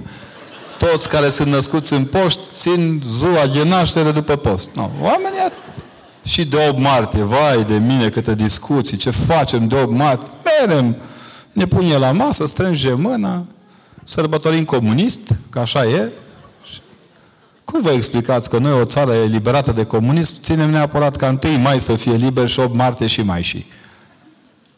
Da? Eu m-aș bucura dacă 8 martie s-ar prăznui, dacă le văd cum... Știți că unii prăznuiesc și al, unele prăznuiesc și altele se plesnesc de 8 martie. Știți? Trebuie să fim atenți. Ce propunem într-un astfel de praznic? Sunt lucruri care se pot face cu mare decență. Pe mine m-a impresionat anul trecut niște doamne de 8 martie au cumpărat hăinuțe unor fetițe defavorizate. Uite, un mod de a prăznui. Poți să prăznuiești și cu lucruri, da? Nu, nu trebuie să te dezbraci ca să fii văzut, trebuie să te îmbraci ca să fii văzut, nu? Și altele de genul acesta. Dar eu cred în decența fiecare în parte. Cum ar trebui să mă comport, să mănânc ceea ce ei gătesc sau nu? Dacă ei vă pun pe masă ceva și masă ziceți, știți, eu sunt creștin ortodox, practicant și am o fiță aici cu dumneata. Deci dacă ai o fiță, stai acasă. Îi dai cadou a doua zi și spui, bă, tu știi că eu postez, nu pot să mă acum. Mi-e fi, mi-e frică, a vorbit și tâmpitul ăla de Necola pe scenă, a făcut mișto de noi. Da, n-ați înțeles nimic din răspunsul meu, deci eu oricum e ok. Da? Dați vina pe mine. Deci nu mergeți dacă faceți fițe. Dacă mergeți, nu faceți fițe și postiți mai mult a doua zi. Da, ortodoxie cu fițe e la altă sectă, nu în biserică ortodoxă. Îmi pare rău să o spun. Ăștia care se vor sfinți în, în rezervații mistice, stau în rezervații mistice. Ăștia la splăvanii, mai scăpăm câte un pic de lapte în cafea, nu? Doamne, iartă-mă. Mai, da? Deci, suntem neatenți că ne-a intrat în ritualul alimentației, da? Renunțăm, nu, Până la urmă, sigur urmează, mie, problema mea mare este că întotdeauna după câte un chef de ăsta vine și o perioadă grea de post pentru participanți, dar ei nu văd. Ce este sufletul omului? E, azi de dimineață l-am citit pe domnul profesor Romilă, profesor de psihiatrie de la București, care spune că este altceva decât că psihiatria face diferența între suflet și psihii. Da? Și partea aceasta de gândire a sufletului. Și pe bună dreptate, așa e și Sfântul Apostol Pavel. Încercați să gândiți că e darul cel mai de preț pe care Dumnezeu ne-l dă. E suflarea Lui care funcționează împreună cu noi. Ce este smerenia? Pe mine mă întrebați. Păcătos. Deci ce trebuie să facem ca să fim smeriți? Vă zic și eu de la alții că mie nu-mi iese. Eu cred că smerenia este un dar care se raportează la Hristos, nu la oameni. De exemplu, când tu spui adevărul într-o, într-o dispută cu, știu eu, cu copiii ăștia care înșiră cu litere multe ca să-și apere ideologia, ești obraznic. Da, recunosc. Când e să-mi apăr credința, am obligația smereniei obraznice. Smerenia se raportează la Dumnezeu. E darul lui Dumnezeu. Omul e smerit când își știe locul în raport cu Dumnezeu. Femeia e smerită nu când își știe locul în raport cu șeful de la serviciu, că acolo clar că e o ierarhie care doare la buzunar. E smerită când își știe locul în raport cu soțul și cu copiii săi. Un soț e smerit când își cunoaște locul în raport cu soția și copiii săi, nu cu șefii lui. Deci, raportați-vă la Doamne, Doamne și vedeți ce zice. Cum să facem să păstrăm pe Hristos în sufletul nostru? Pentru a-L păstra trebuie să-L aveți. Iar când îl ai, nici nu-ți mai pui problema cum îl păstrezi, că nu i-ai mai dat drumul. Și Hristos e un lipicios, domne. E lipicios Hristos ceva de speriat. Numai noi ne încăpățăm. Te bă de aici, pleacă, dă-te de aici. Ne deranjează. Tu ai dat să zici ceva de dulce în post și Dumnezeu te deranjează. Ai dat să te cerți cu vecina că și-a a scuturat preșul exact peste fața ta de masă pusă la uscat. Hristos te deranjează. Te duci la servici și simți că tu ai făcut cur- ai lăsat curățenie în ultima zi a săptămânii și vezi că luni dimineața e la fel de tot, în două ore. Ai zice ceva, te deranjează Hristos. Lipiciosul ăsta nu ne dă voie să facem nimic împotriva liniștii noastre. Și atunci, dacă vreți să-l păstrați, keep calm. Stați aproape. Țineți aproape de el. Ce trebuie să facem pentru a avea mai multă râvnă de a merge la Sfânta Biserică și a avea mai multă dragoste față de cei de lângă noi? Asta cu mersul la biserică nu știu. Trebuie să găsiți biserica în care, de care nu vă puteți lipsi. Știți, aia e biserica faină în care, băi, frate, nu te poți lipsi de ea. Să te ardă dimineața patul în spate, așa. Te mai întoarce pe partea aia, se aud un sfârit așa de grătar de dimineață. Dar noi de obicei mergem cu dragoste la grătare, la berici, la aer curat. Stați să dea prima. Acum toți suntem evlavioși, legați de biserică. Cum dă căldura, ceea ce nu-i rău neapărat. Am un prieten, un coleg care predica foarte mult împotriva grătarelor duminica. Și a zis, mă, să nu-ți dea Dumnezeu vreo boală, să trebuiască să mănânci numai carne, să vezi ce greu e. Oamenilor li greu e, acolo se nevoiesc. Da? Luați seama și împărțiți-vă timpul corect în raport cu Dumnezeu. Nu exagerați cu nimic. Exagerările nasc dezastru. Da, iar în ce privește mai multă dragoste față de cei de lângă noi, începeți prin a vă iubi mai mult. Că sunteți mai atenți la dumneavoastră și vă iubiți atent, puteți dărui dragoste. Un om care lipsit de dragoste nu poate dărui dragoste. Iar ca să, te, ca să ai dragoste, trebuie să fii un om împlinit. Ofticăcioși ăia, ăia care țin dinții strâns și când vomită, ăia nu sunt niciodată. Cum îți recă, recă, încre, recâștigi încrederea de sine? Depinde cât ce încredere de sine ai. Că dacă te-a luat de la vreo uh, fițoșenie de asta închipuită, mai bine să nu ți-o recâștigi. Nu vă, pier, nu vă supărați când vă pierdeți încrederea în frățile voastre. Supărați-vă când v-ați încrezut ca proștii. Știți? Când ai fost tântălău și ai zis, fa, eu, fa, rup tot, sparg tot. Nu e chiar așa. În Hristos nu e așa. Ți-ți minte? Eu și mic, tu fă male. Eu și slav, tu fă tale. Tu, tu. Ca Maica Domnului, care tot timpul arată cu mâna spre Hristos, iar Mântuitorul Hristos care tot timpul arată cu Maica Domnului în icoană. Nu unul merge pe sensul Simeria-Deva, iar ălalt vine pe sensul Deva-Simeria. Nu se ciocnesc niciodată. Smerenile nu se ciocnesc. Cum să te iubești pe tine? Păi, atenție, nu, nu stând în oglindă toată ziua și admirându-vă. Când stăm și ne tot oglindim, jumate din, dacă am petrece la rugăciune cât timp petrecem la statul în oglindă, mai cam avea ceva câștig de cauză. Le mai zis studenților, mai încercați să vă și spălați pe dinți când plecați acasă, de acasă la școală, da? Adică trebuie să fim grijuli cu noi, atenți cu noi până când ne îngăduie Dumnezeu. Nu e obligatoriu să fim atât de atenți încât să uităm de ceilalți.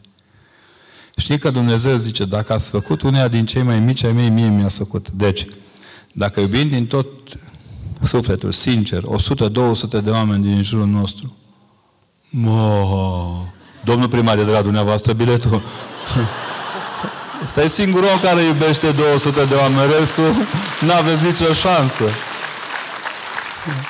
Deci în vremea asta să iubești 100-200 de oameni, ești leu. Da? Și că dar urâm unul sau doi. Nu-i domnul primar. În ce relație, ce, în ce relație ne găsim noi cu Dumnezeu? Păi da, Dumnezeu nu e matematică. 300 de grame de prostie și 200 de grame de hernie ghici cât de sănătos e ăla, nu? Nu, deci sănătatea sufletească a iubirii nu stă în numărul oamenilor pe care îi iubești, știți? E suficient să iubești foarte mult pe unul care ține în spatele lui pe toți. Gândiți-vă bine. Cel mai iubitor om din orașul ăsta e cel care îl însoțește pe primar și care îi rabdă întârziere de la venire acasă, care vă suportă pe toți cu fițele, că Un prim, primarul, popa, doctorul, până și groparul. Nimeni nu-i domne mulțumit de serviciile lui. Ai, eu dacă eram fai, făceam niște străzi în pantă, cu deschidere, spre, zburam Simeria Nădlac, direct, așa, știți? Sau curtici, ca să vorbim și mai frumos. A, deci, fie, e, a iubi înseamnă a oferi proiecte făcubile. Ăștia de ne mint tot timpul nu ne iubesc, de fapt. Ei ne dau la îndemână proiecte care n-au nici în nici în mânecă cu noi. No, 500 de kilometri de autostradă, bă, nici nu avem atâția metri de măsurat, așa. Facem 100 de spitale, hello, stai așa, că până le faceți nu o să mai avem bolnavi. Ne trebuie 100 de cimitire până la urmă, în ritmul ăsta. Da? Adică trebuie să fim realiști. Iubirea e foarte realistă. Foarte realistă. Cine iubește, nu minte în proiecte. Nu minte în proiecte. Spune ce e făcubil. Ceea ce nu-i făcubil se împlinește în Hristos. Ce facem, domnule, cu mentalitatea românească? Să moară și capra vecinii. Păi, spreții vecinii să nu ia capra. Acum nu mai e așa. Acum e ce să moară vecinul, să-i luăm și capra. Da? De unde gelozia și ura românească față de sebi? A, e întâmplător. Noi am fost totdeauna un popor care ne-am îngăduit unii pe alții, nu ne-am dat în gât niciodată. Ce ne s-a nu are decât o filă. Da, suntem un popor așa, dra, cu o mare dragoste unii față, mai ales față de populațiile conlocuitoare, care ne-au iubit și ele când noi eram conlocuitori cu ei. Da! Oameni buni, noi nu suntem altfel decât acum 100 de ani. Doar că acum se vede. Se vede rău ne dă la știri. Da? Dacă România acum 100 de ani ar fi avut televizor, nu ieșea nimeni să facă unirea. Trimiteau două care de reportaj și o rezolvau. Da? Deci să fim serioși. Nu, noi nu suntem nicio... Nu, nu, e, nu e o noutate că suntem niște, niște oameni ciudați. Dar ca să ne revenim, cred eu, personal, Înseamnă, e apropierea de biserică. Eu cred că unitatea neamului e dată în primul rând de unitatea bisericii. Mi-e de mi-e drag de ortodoxie și mi-e drag de, de limba română. Sunt cele două spițe ale carului care ne-au urcat la cer. Noi suntem urcați la cer prin biserică și limba română. De aia ora de religie, într-un fel, e o oră universală de toate materiile, iar fiecare materie este o oră de religie proful de română care îl învață pe copil să articuleze corect fraza în limba română e profesor de religie. Adică cea mai frumoasă dintre religie este să înveți să vorbești lui Dumnezeu și despre Dumnezeu. Proful de chimie e profesor de religie. Dacă n-ar fi acolo Dumnezeu în relația H2OH, ce ne făceam? Muream acolo ca proștii. Proful de fizică, nu. Scoateți din E egale MC pătrat, scoateți C pătratul ăla. Vedeți dacă mai e valabilă formula. România asta a uitat că, de fapt, iubirea stă în amănunte. Nu în gargară cu apă rece.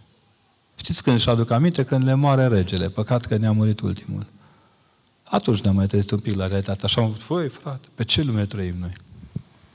Nu cred că vreunul dintre președinții post-decembriști vor avea vreodată funerariile regele Mihai. Și mi-e teamă că fiecare a trebuit înmormântat aproape de monumentul care l-a susținut. Cum putem implica copiii în activități bisericești? Să cânte vocal și sau la instrumente la liturghie. Asta cu instrumente la liturghie nu e la secția noastră. Da? Nu putem să facem heavy metal liturgy încă. Mă și, îl și văd pe părintele ieșind și băgând acolo niște vați. Da? Mi-a zis mie odată, un, era făceam liturghia într-un liceu de, cu copii foarte simpatici și părinte, bagă vați că vine ăștia de afară. Dar uh, cred că în sine copiii când au nevoie vin și spun. I-am văzut acum la Ito, la Iași, i-am văzut în alte situații. N-ai treabă. Noi avem probleme, generația noastră, dar kinderii noștri nu au nicio treabă. Ei au înțeles că biserica este un organism viu care îi acceptă. Cu noi a fost foarte greu. Cu noi a fost foarte, foarte greu. Foarte greu. Sunt o fată de 12 ani. Să rămână? E normal ca părinții să spună că ei nu te obligă să mergi la biserică, dar dacă nu mergi, se supără pe tine și nu mai vorbesc cu tine? Mi-ar fi plăcut să-mi zică și mie așa, dar nu le-a ieșit. Să știi că părinții tăi au fost de 12 ani, iar tu nu ai fost de vârsta părinților tăi încă, cred că au ceva dreptate. Deși personal cred că în sine copiii nu pot fi duși la biserică. Ori merg ei, ori nu-i duce nimeni. Au ei libertatea așa în ei, care trebuie să fie crescută ca atare. Știți că se întâmplă foarte tare ca unii părinți să înghesuie copiii în biserică, să tragă de ei și după aceea vin părinte, nu știu ce să mă fac, a făcut 16 ani și nici nu mai vrea să se uite la biserică, stă toată ziua la televizor. Păi dacă atunci când ar fi stat, tu i-ai zis nu-i voia aia, nu biserica lui nu. Să zici părinților tăi că biserica n-are nu. Doar de două ori Mântuitorul Hristos zice așa, cel ce nu se naște din apă și din Duh nu intră în împărăția cerilor, cel ce nu mănâncă trupul meu și nu bea sângele meu, nu intră în împărăția celor. Restul sunt da. Avea o gândire pozitivă, sigur. Noroc cu americanii care ne-au descoperit această gândire, filozofie pozitivă. Jesus era vizibil foarte american. Yeah. Așa e și aici. Decât să zică, nu suntem supărați pe tine, mai bine, uite, bucură-ne venind la biserică. E o altă frază. Da? Nu-mi faci și tu o bucurie să te văd acolo în biserică? Un minut și pa, poți să mergi la o pizza. Aveți pizzerii, nu? Sunt pizzerii? Dar de ce n-ar da comunitatea câte o pizza la copiii care vin la biserică? O bere deja e prea mult, da? O bere. Berea și-o dau între ei. Și vinul. Câteodată după liturghia e senzația că participi la nunta din Cana Galilei fără mine și mireasă. Mai mergeam în câte o parohie și... Asta e de la sectorul trăiască morții, știți, cam așa. Abia așteaptă comunitățile câte un parastas musai duminica să aibă ce glojdi la sfârșit. Da, uite, dacă la glojdeala aia pui și o pizza pentru tineret speranțe, iese. Și o pizza făcută de, de acasă, cu, nu de a de muști din ea și că ai mâncat din uh, tavanul de la Casa de Cultură. Da? Ce părere aveți despre oamenii care vor tot timpul să scoată copiii din biserică, fac gălăgie și vorbesc? Păi au și ei limita lor, săraci. Și oricum n-au obligația să-i asculte pe copii în direct. Ei vin la biserică, să... dar e clar că trebuie un echilibru în toate aceste lucruri. Dacă nu e echilibru, nu iese bine. Și să stai cu gura pe mamele. Știți, cel mai corect ar fi așa. Mama, noi suntem un grup de femei mai în vârstă, care ne enervăm foarte mult când îți vin copiii tăi la biserică. Și am hotărât să stăm fiecare dintre noi pe rând câte o duminică cu copilul tău ca să poți veni tu la biserică. Da, bingo!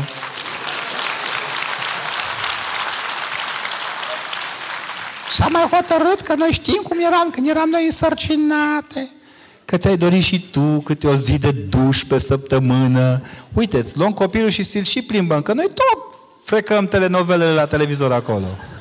Că de uiți duminica pe pomeli, ce mai curând, imediat o să ne apară personajele din Trandafirul Negru și din Elia sau cum Elif. Elif Mahmud Ahmed, că m-am săturat eu de turci la liturghie. Da? Deci dacă vrem să schimbăm lucrurile, trebuie să ne ajutăm. Să zic, uite, du-te, stai liniștită, du-te în față, odihnește-te duminica, asta avem noi grijă de copilul tău. Sigur, nu-i dăm înghețată cu borcanul, că nici la ei nu știu le-am dat. Da? E simplu, nu e mare lucru. Și cum putem ține copiii în biserică în astfel de situații? Dar nu trebuie să-i țineți în biserică, nu e obligatoriu, să știți. Eu nu știu de unde e ideea asta, că trebuie să stea pe... Hai, că cu babele o mai rezolvăm. Dar cu popii? Că și ăștia, vai de capul lor. Tu te rogi acolo încă, tu începi să cânti iubite voi și ăla urcă popa să predice și e în direct uh, emisiunea Maria Mirabela, sub cerul ca umbrela. E firesc să fie așa, pentru că asta e biserica. Cu bune și foarte bune. E, e normal să fie așa. Pe mine mă distrează. Eu am colegi de mei care nu suportă. Eu sunt mai suportat așa. Păi că da, am minte mai de copii și atunci nu mi-e greu. Dar vezi, pe, mai nou, acum, duminica trecută, uh, când am ieșit cu icoanele la Vohod, la ieșirea cu Sfintele Daruri, am, am ascuns mai multe icoane în spatele unei singure și toți copiii care s-au apropiat au primit câte o icoană. Doamne, m-au uitat, toți aveau în biserică nodul în gât. Smiorcăiau, domne, oamenii în toată firea.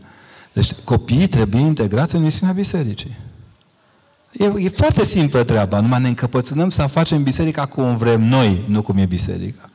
Da, noi de adus cu biciu copilul la biserică, ferească Dumnezeu. Când mergem la biserică, copilașul nostru de 2 ani stă cu... Săracute! Să mă fi dus pe mine mama la 2 ani la biserică. Da. Stă cu minte foarte puțin, mai mult se plimbă. Nu. No. Păcătosul, domnule, au copil să meargă în biserică. L-ați adus în biserică să stea sau l-ați adus în biserică să meargă? Asta e întrebarea, da? Stă doar până când părintele iese să împărtășească. Copilașul apoi se fâție. Cum să procedăm cu el? Faceți cu schimbul. Dumneavoastră veniți și stați liniștite la liturghie în timp ce soțul dumneavoastră are grijă de băiețel, intră cu el și iese cu el atunci când se plictisește. În duminica următoare, stați dumneavoastră cu băiețelul și face el, se liniștește. Măcar o duminică să vă tihnească pe rând. Încercați să nu-l înfigeți în biserică, iese prost rău de tot. Mirenii pot să citească psaltirea. Nu! No. Doamne, doar e publicat Noul Testament cu psalmii numai așa de oha. Măi, oameni buni, puteți citi ce vreți dacă inima voastră vrea să citească. Cereți blagostovenie și faceți ce vă taie ca... Nu, nu înțelegeți că Biserica Ortodoxă e extrem de sucită față de ce spun ăștia despre noi că suntem. Sigur că nu trebuie să citiți la psaltire cu ură, da? Ce unul că, părinte, nu-i voie psalmul nu știu care, că zice de ăla. Păi pot, eu pot să citesc ce psalm vreau eu de aici cu ură, ia uzi. Uite, începe cu psalmul întâi. Eu citesc, da? Unul care iubește zice, fericit bărbatul care în calea necredincioșilor, nu, nu, care nu a umblat în sfatul necredincioșilor și în calea păcătoșilor nu a stat și pe scaunul huritorilor n-a șezut. O zice cu dragoste. Ăla care îi urăște, zice. Fericit bărbatul care n-a umblat și se uită la ei în sfatul necredincioșilor. Da? Și în calea păcătoșilor. Adică, dacă ești luat de dracu, poți să citești ce vrei că te-o luat dracu. Adică, ești în direct cu el acolo. Ce trebuie să puneți în, în, în, citirea, script, în citirea Scripturii, Puneți-vă dragostea puțină cât o mai fi. A nu faceți din Scriptură bumerang de ură, că vine și vă sparge dinții. De-aia unii vezi că se transformă în saltirion pe stradă și vorbesc singur la televizor, fără cască și fără... Ăla cu cască și cu iPhone, na, vorbește că vorbește el așa. Când ne ziceau bătrânii că o să vină vremuri când o să, vorbe, o să vorbească oamenii singuri pe stradă, ziceam, boșorogi, nu înțeleg nimic. Ata! Ca cu treci pe stradă și face, da, am rezolvat da! Și așa o laba gâști în ureche așa, denunțezi săracul, el așa tânăr și deja ai dus. Știți? Ce înseamnă Sfânta Împărtășanie? E acum câte, câte sute de ore avem la dispoziție și tot n-am reușit. Sfânta Împărtășanie, trupul și sângele lui Hristos. Ce există mămici, persoane care consideră că folosind aceeași linguriță nu este igienic. Pentru igienă, vă rugăm să, apro- să apelați la Direcția de Sănătate Publică, care o să vi vaccineze obligatoriu. Foarte igienic, știți? Deci, uh, în biserică nu, nu încapi ipohondriile. De obicei, ăștia care sunt foarte igienici, dacă mergi acasă la ei, nu poți face pipilică pe toaleta lor. Da? Deci să fim serioși. Atenție la ipohondrii în biserică. Atenție la ipohondrii în biserică. Revin, atenție la ipohondrii în biserică. Dacă acceptăm că în potir e trupul și sângele lui Hristos, acceptăm și că e cel mai mare dezinfectant din lume. Acum, deschid paranteză pătrată, fie vorba între noi, între soluția de uh, aia vândută de băieții care ne da și vinul care e în potir, uh, să știți că vinul e mai mare dezinfectant decât porcările cu care noi credem că dezinfectăm ceva. Dar în potir nu e vin. În potir e trupul lui Hristos. Nu vă place, nu îl dați. Nu îl dați. Înseamnă că nu credeți că împotrive trupul și sângele lui Hristos. Că în condițiile astea, ca preț, trebuie să fim bolnavi toți, pe capete. Când te împărtășești, nu te duci la spital să împărtășești câte unul spuzit la gură de focul febrei lui prin care a trecut. Te duci și zici, a, nu vă pot împărtăși că am o singură linguriță primită de la preotul care m-a spovedit pe mine prima dată, este din colecția familiei și Domnul Iisus nu intră într-o gură spuzită de febră. Serios? Acolo intră prima dată. Să vedeți cum e când împărtășești câte un bolnav prin gât, că nu mai are față, că e bolnav de cancer la, la față. Ce prostii vorbim? Pe ce lume trăim? Deci ori e Hristos, ori dacă nu credeți că e Hristos, salutări, dați o Coca-Cola că e mai sănătoasă.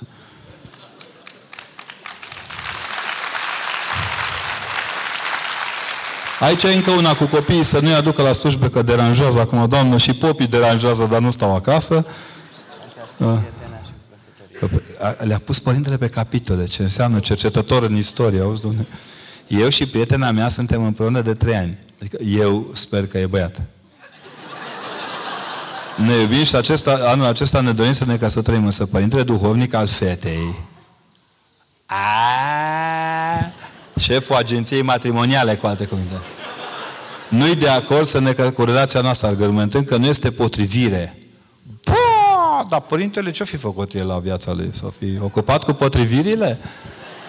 Sigur că duhovnicul poate să-i spună la un moment dat unei fete, tu fată, uite-te la asta, e cu vaca, tu nu-l vezi că e mai mare decât tine cu 20 de ani, că e bețiv, că, doamne iartă, nu trebuie să-ți râgâie în față ca să simți că e bețiv. El vine oricum așa. Da? Dacă nu sunt probleme de genul acesta, poate care și dreptate părintele, poate i-ați prezentat partea de față pe care fata n-a văzut-o. Și părintele un pic mai atent, duhovnicul are obligația asta când își iubește copiii care vin la spălări să le zic atenție, nu e direcția corectă. Dar asta o face pentru că iubește și le spune cu, cu gentilețe, fără să le calce în picioare sentimentele, învățându-i să trăiască din libertate. Exercițiul iubirii e un exercițiu al libertății. Altfel, popă cu cască de aia de Wehrmacht, esesiști reverendă, gata, pușcăm pe toată. Cine e vrednic de cine? Că nimeni nu e vrednic de celălalt. Hristos ne face vrednici unii de alții. Dar sunt lucruri pe care le vezi, clar. Vine câte o fată și ce Părinte, nu știu ce să mă fac, uite, la cinci zile după căsătorie ăsta abia vorbește, face pe el. Păi tu, Gicuțo, dar înainte nu era așa. Bă, da, da, am crezut că îl, îl îndrept eu. Ești de la drumul și podul să îndrept șina. Tu nu l-ai văzut pe ăsta că e tâmpițoi în carne și oase, că numai fițe, că nu-i fidel în ce hotărăște. Sau, mă rog, invers, că poate întâmpla, bine, asta cu beția e cea mai bună, că unele zboară noaptea anunții, deplasându-se cu viteză egală cu banii luați împrumut de la toți nuntașii. E și cazul de genul ăsta. E, România este țara tuturor posibilităților. Sigur că un preot, dacă este corect și se roagă pentru copiii lui, pentru ucenicii lui, simte asta și poate să aibă această autoritate. Da, mă rog. Vorbiți-ne despre protejarea în relațiile conjugale după căsătorie. Uh, e la sectorul Părintele Basa, aici nu mă bag.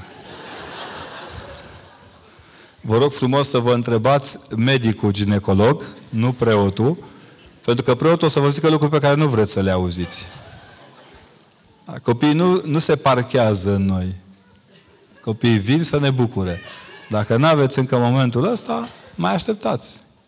Ce îmi doresc să urmez preoția, dar soția mea nu este de acord. Cum să mă resemnez? Păi, rugați-vă. Singurul mod de a ne resemna e rugăciunea curată. Ce să facem dacă părinții nu sunt de acord cu căsătoria și nici cu, ne- cu eventuali nepoți? Faceți-le eventualii. Da. Am lucrat ani de zile într-un proiect în care eventualii nepoții deranjau pe eventualii bunici, într-atât încât a trebuit să construim niște centre în care să luăm mămicile și să le ajutăm să nască. Și toate erau supărate, marea majoritate dintre ele domnișoare în toată firea, 20, 21, 22 de ani. Și mergeam, uh, luam nepoțelul și sunam la ușă. Bună ziua, domnul Cutai, dar am vrut, nu să vi-l arăt. Ăsta ar fi putut fi nepotul dumneavoastră dacă ați fi acceptat că fata dumneavoastră a născut. Dar nu există. Copilul ăsta pentru dumneavoastră nu există. Stai, Dumnezeu, să-l văd numai un pic.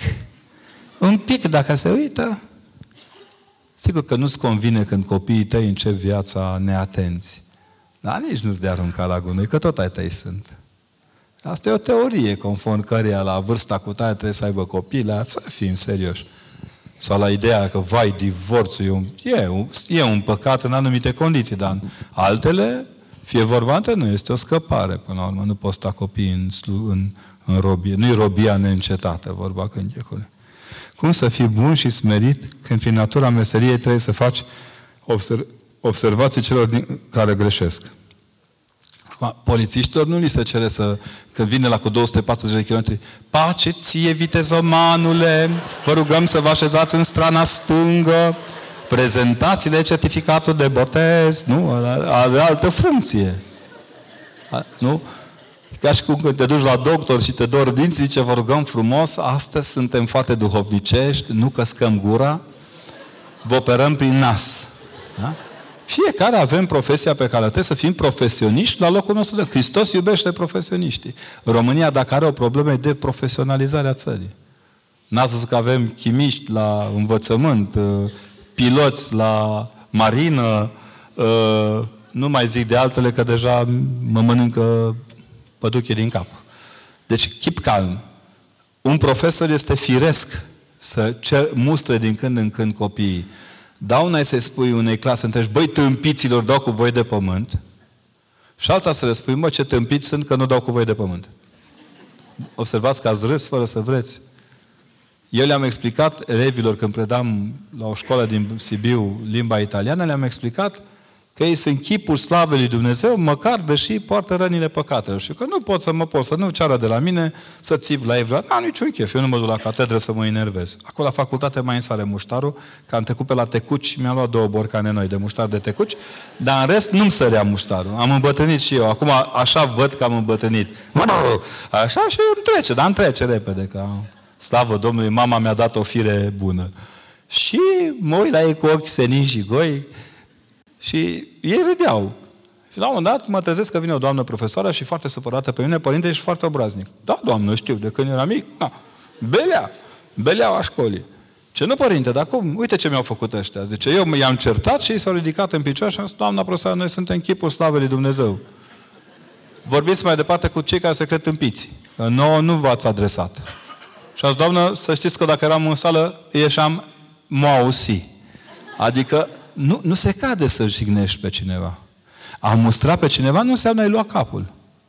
Poți să fii, știu eu, nu, ne lipsește un pic decența asta. Observați, punem cătușe la televizor, îi tundem la televizor, îi dezbrăcăm în pielea goală la televizor pe toți oamenii.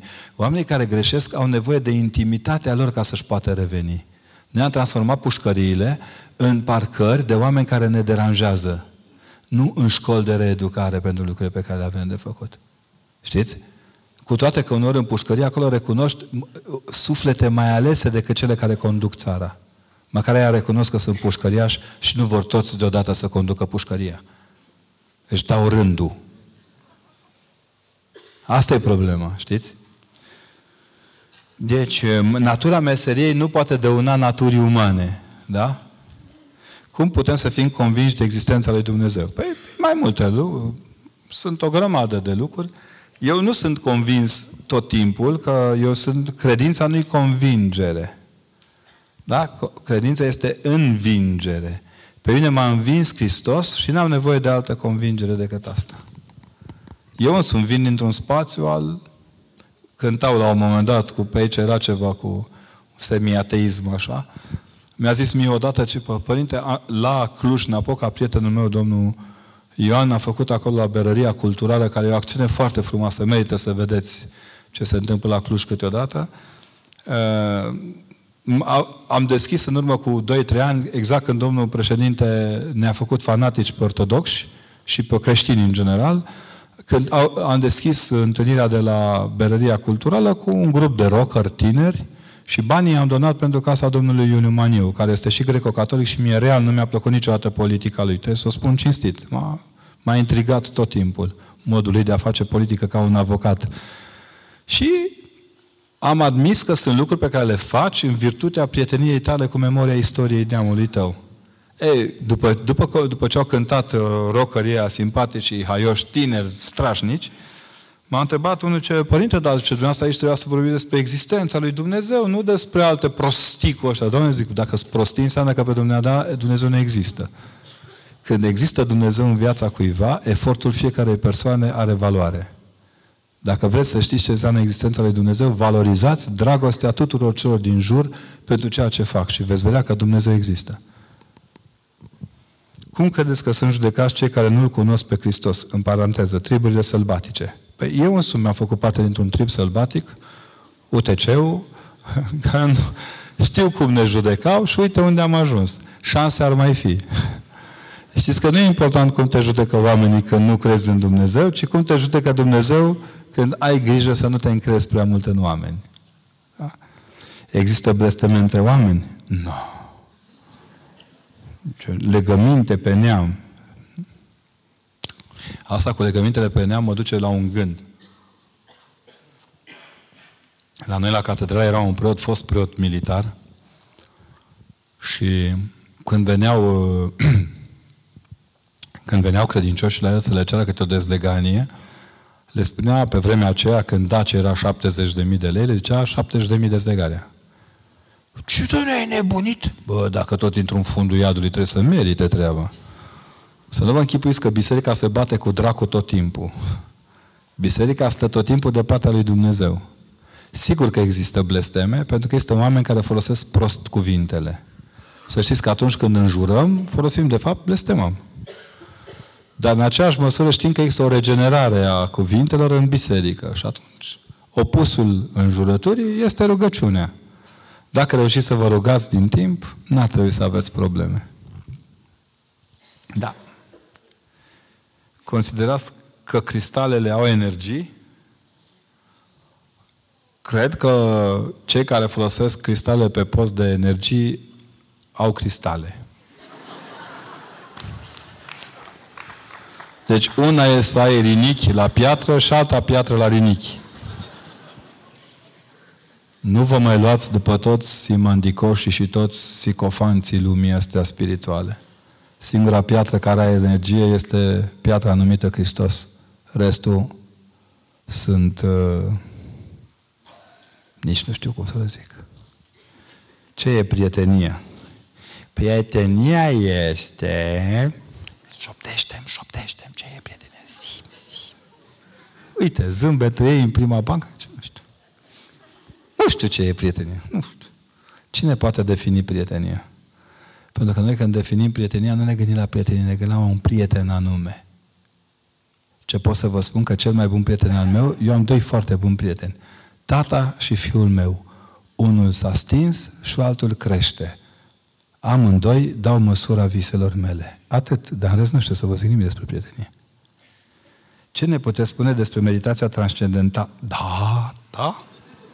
Și ce efect are asupra celor care o practică? A, asta cu efectul nu vreți să știți. Că am văzut uh, câțiva, veneau la mine niște doamne foarte, uh, foarte pornite pe leul pe care îl băgau în pomelnic, dar foarte darnice cu ședința de psihoterapie și reiki pe care o făceau cu un renumit guru. Și la un moment dat a venit domnul guru în vizită la popă, la plicăjitul, cu pomenicul, cu leuțul, cu prăpăditul. Și mi-a zis, părinte, a venit maestru. Doamnă, la noi maestri, știți că eu am crescut într-un cartier muncitoresc, la noi maestri erau bărbați adevărați. Schimbau uleiul la... Nu, oameni serioși. Și am poftiți, zic, uite, eu stau, stă, povedeam în fața catedralei, uite, că trece pe la moaște, pe acolo se închină la moaște și pe aia vine. Problema e că n-a mai putut veni, că la moaște a început să facă un pic așa, avea un rezultat al meditației transcendentale, știți? Și îl căuta rezultatul chiar atunci. O căzut pe jos, a făcut urțel, urățel. Recunosc că a făcut urățel și ce părinte, ce facem? 1, 1, 2. Pentru cei care nu cred în Hristos, soluția Hristos nu există. Să-și folosească soluțiile. Îmi pare rău să o spun, dar chiar nu putem... Eu revin. Opusul ortodoxiei pe care noi îl trăim este tot această sinergie intrinsec nefmatizantă, adică această abureală multiculturală, care nu are ce legătură cu sufletul nostru. Sigur că te poți simți bine, ca atunci când ești la spital, trebuie să ți se taie piciorul și tot să spui, uite, încearcă și papucii ăștia, vezi, uite ce frumoși sunt, dar tu a doua zi nu o să mai ai un picior. Dar tu te încânți, că îți plac papucii ăia, îți deosebiți, da, mulțumesc, frumos. Nu, nu poți să mergi la magazin să-și bună ziua, vă rog, dați un papuc. Un preot poate schimba o țară. Nu. Hristos poate schimba o țară. Preotul poate doar cel mult să, să se bucure de să se bucure de schimbarea țării. Ce prietena mea are leucemie, încerc să o încurajez și să o determin să creadă, să, să creadă în minciuni, ne rugăm împreună, mergem la biserică, ne spovedim, e suficient, ce pot să mai fac pentru ea? Mare lucru? Nu. La Părintele Rafael noi, ca s-au dus la un moment dat două doamne și au spus, Părinte Rafael, am scăpat de cancer. Am venit să vă spunem bucuroase că am scăpat de bun. Și Părintele s-a dus și a zis, da, bine, minunat, vă doresc Bine ați venit în rândul celor care murim. A? Sunt boli de care când scăpăm, continuăm să rămânem în moarte. Iar lecția opusă am tot povestit eu despre Ștefanel, un puștiulică pe care pf, cred că am să-l port multă vreme cu mine în suflet și care în noaptea de în sâmbătă mare, anul trecut, când noi ne pregăteam să facem emisiune la Digi24, uh, m-a sunat mama lui și mi-a zis, Părinte Ștefanel vrea să se spovedească. Doamnă, porunca lui Ștefanel, cuvântul lui Ștefanel, poruncă nu este. M-am dus la el, bine că am mai spovedit până la el pe câțiva, și am ajuns la Ștefanel, care spune, Părinte, ce bine că ai venit, că eu în noaptea asta mor. Bă, ce ai bă, sfecluță, zic, ai, te-ai prostit la cap? Nu, mor și dimineață înviu. Bă, mai bun la teologie ca jumate din teologie care știu eu. Zic, gata, Ștefanel, s-a făcut. Cu acordul meu preasfințitului știind că n-am să pot ajunge la 12 noaptea să-l împărtășesc, am să fii atent. Te uiți la televizor și când eu mă vezi că dispar din ecran, tu te duci imediat, îi zici lui mami să-ți dea împărtășania și că și pot muri, bă, poți muri liniștit. Gata. Problema e că eu am glumit și Ștefanel nu. Problema că a stat Ștefanel, s-a uitat la 12 noaptea la înviere, a văzut că am văzut lumânare, a văzut că am vorbit, era încântat. Mi-a mai că s-a aplaudat, l-am și pomenit, el era încântat. Ho, ho, ho, ho. S-a pus, i-a zis, mami, acum pot să mă împărtășesc? Da. S-a împărtășit și a aprins o lumânărică mică acolo la cap, a pupat-o pe mami, i-a mulțumit și a murit. Hello! Am rămas și eu blocat, dar puștiu avea dreptate. Dimineața el de fapt înviase. Noi continua să fim niște muritori. El deja dimineața înviase. Sigur că nu poți să transmiți tot timpul motivația asta oamenilor. Mai e câte un preot care zice, vai, dar boala e o binecuvântare, cancerul e o binecuvântare, la care femeia de pe ba, dar să te binecuvinteze pe tine, bă! Cu o tumoră la ficat și triganglion pe cap de vacă furajată. Da? Hai să nu exagerăm, dar vă spun, sunt oameni care n-ai cum ce să-i încurajeze acolo. Părinte, aș vrea să vă întreb de ce sunt atâția copii bolnavi. Din negrija noastră. Jumătate din copiii care se îmbolnăvesc, se îmbolnăvesc datorită negrijei mamei în perioada sarcinii. Se ia după toate babele, ia tot felul de medicamente, eu le spun tot timpul mămicilor, voi tot merge să se uite doctorul la burtică cu tot soiul de aparate, de parcă ați avea piese de schimb la copii. Noi nu ne naștem cu piese de schimb și cu certificat de garanție. Trebuie să fim gata să înfruntăm viața. Iar boala copilor arată boala societății. O societate bolnavă. Bolnavă în primul rând de minciună. În primul rând de minciună. Ce să explici unui copil de 5 ani despre moarte? Nici nu trebuie să explicați, că vă explică el. Nu vă faceți griji. Despre moarte nu se explică nimic. Moartea se vede, dacă îl puneți pe copil să vă descrie apariția primăverii, vă bagă în buzunar. El vede că primăvara, iarna, iarna moare și învie, dumneavoastră nici n-ați văzut că a trecut iarna. Acum, mai, e, mai avem un subiect foarte interesant, că zice cum să învățăm pe copii despre sex. La un moment dat intră profesoara, copii, astăzi vom face o oră despre sex. Și copiii, bun, ce vreți să știți, doamna profesoară? Da? Și cât de important este să citim saltirea pentru un om când moare. Ajută astfel de sufletul până la 40 de zile sau nu neapărat? Mă, nu știm ce ajută sufletul, dar în mod cert, cuvântul Scripturii e mai de folos decât uh, să ciocnim pentru sufletul mortului, dă pe acolo sătate, vei? toate privegherile încep duhovnicește și se termină bărește. Da? Uh, la mormântarea tatei, mama, în dorința ei de a, de a fi ajutată și avea dreptate. Ne-a adus tava cu țuică și zice, te rog să le împarți la oameni. Și să-mi pare rău, eu sunt preot, nu sunt barmanul morții tatălui meu. Nu m-a trimis tata să fac teologie ca să ajung tot la țuică. Sigur, depinde cine citește, cu, nu o faceți cu enfază. Băi, ați venit acum, stați jos, ascultați satirea că jar mâncați. Da? o faceți natural, frumos, să se audă, să se înțeleagă. Oamenii vor intra înșiși în dorința asta de a se ruga. Știți? Ce putem face pentru părinții și bunicii noștri adormiți ca să ajungă în rai? Păi, faceți-vă rai. Dacă la judecata primară s-a constatat că au fost niște nemernici și niște neatenți, la judecata finală, văzând ce om sfânt s-a născut din ei, Dumnezeu se va milostivi de ei și va mântui. Noi suntem judecata părinților noștri. Singurul mod de a-i ajuta este să devenim oameni întregi, oameni buni. Ce putem face pentru creștinii din Siria? În primul rând să ne rugăm. În primul rând să ne rugăm și să nu folosim moartea lor ca prilej să ne plătim polițe unii altora. Decât cu creștinii din Siria, ă, toată lumea e pornită împotriva întregii lumi. Ce este oastea Domnului? Oastea Domnului este o mișcare a Bisericii Ortodoxe Române, născută prin anii 20, un pic mai sus, către 30, prin Părintele Iosif Trifa, un moț foarte de mare calitate, care a strâns în jurul lui câțiva tineri, remarcabil rămân doi, Traian Dors și uh, Ioan, fratele Ion, învățătorul, și marea majoritate dintre cei care s-au strâns în jur erau fără carte, fără, știu eu, uh, studii la Oxford, Cambridge și uh, Houston, nici nu era Houstonul pe hartă atunci, cred că.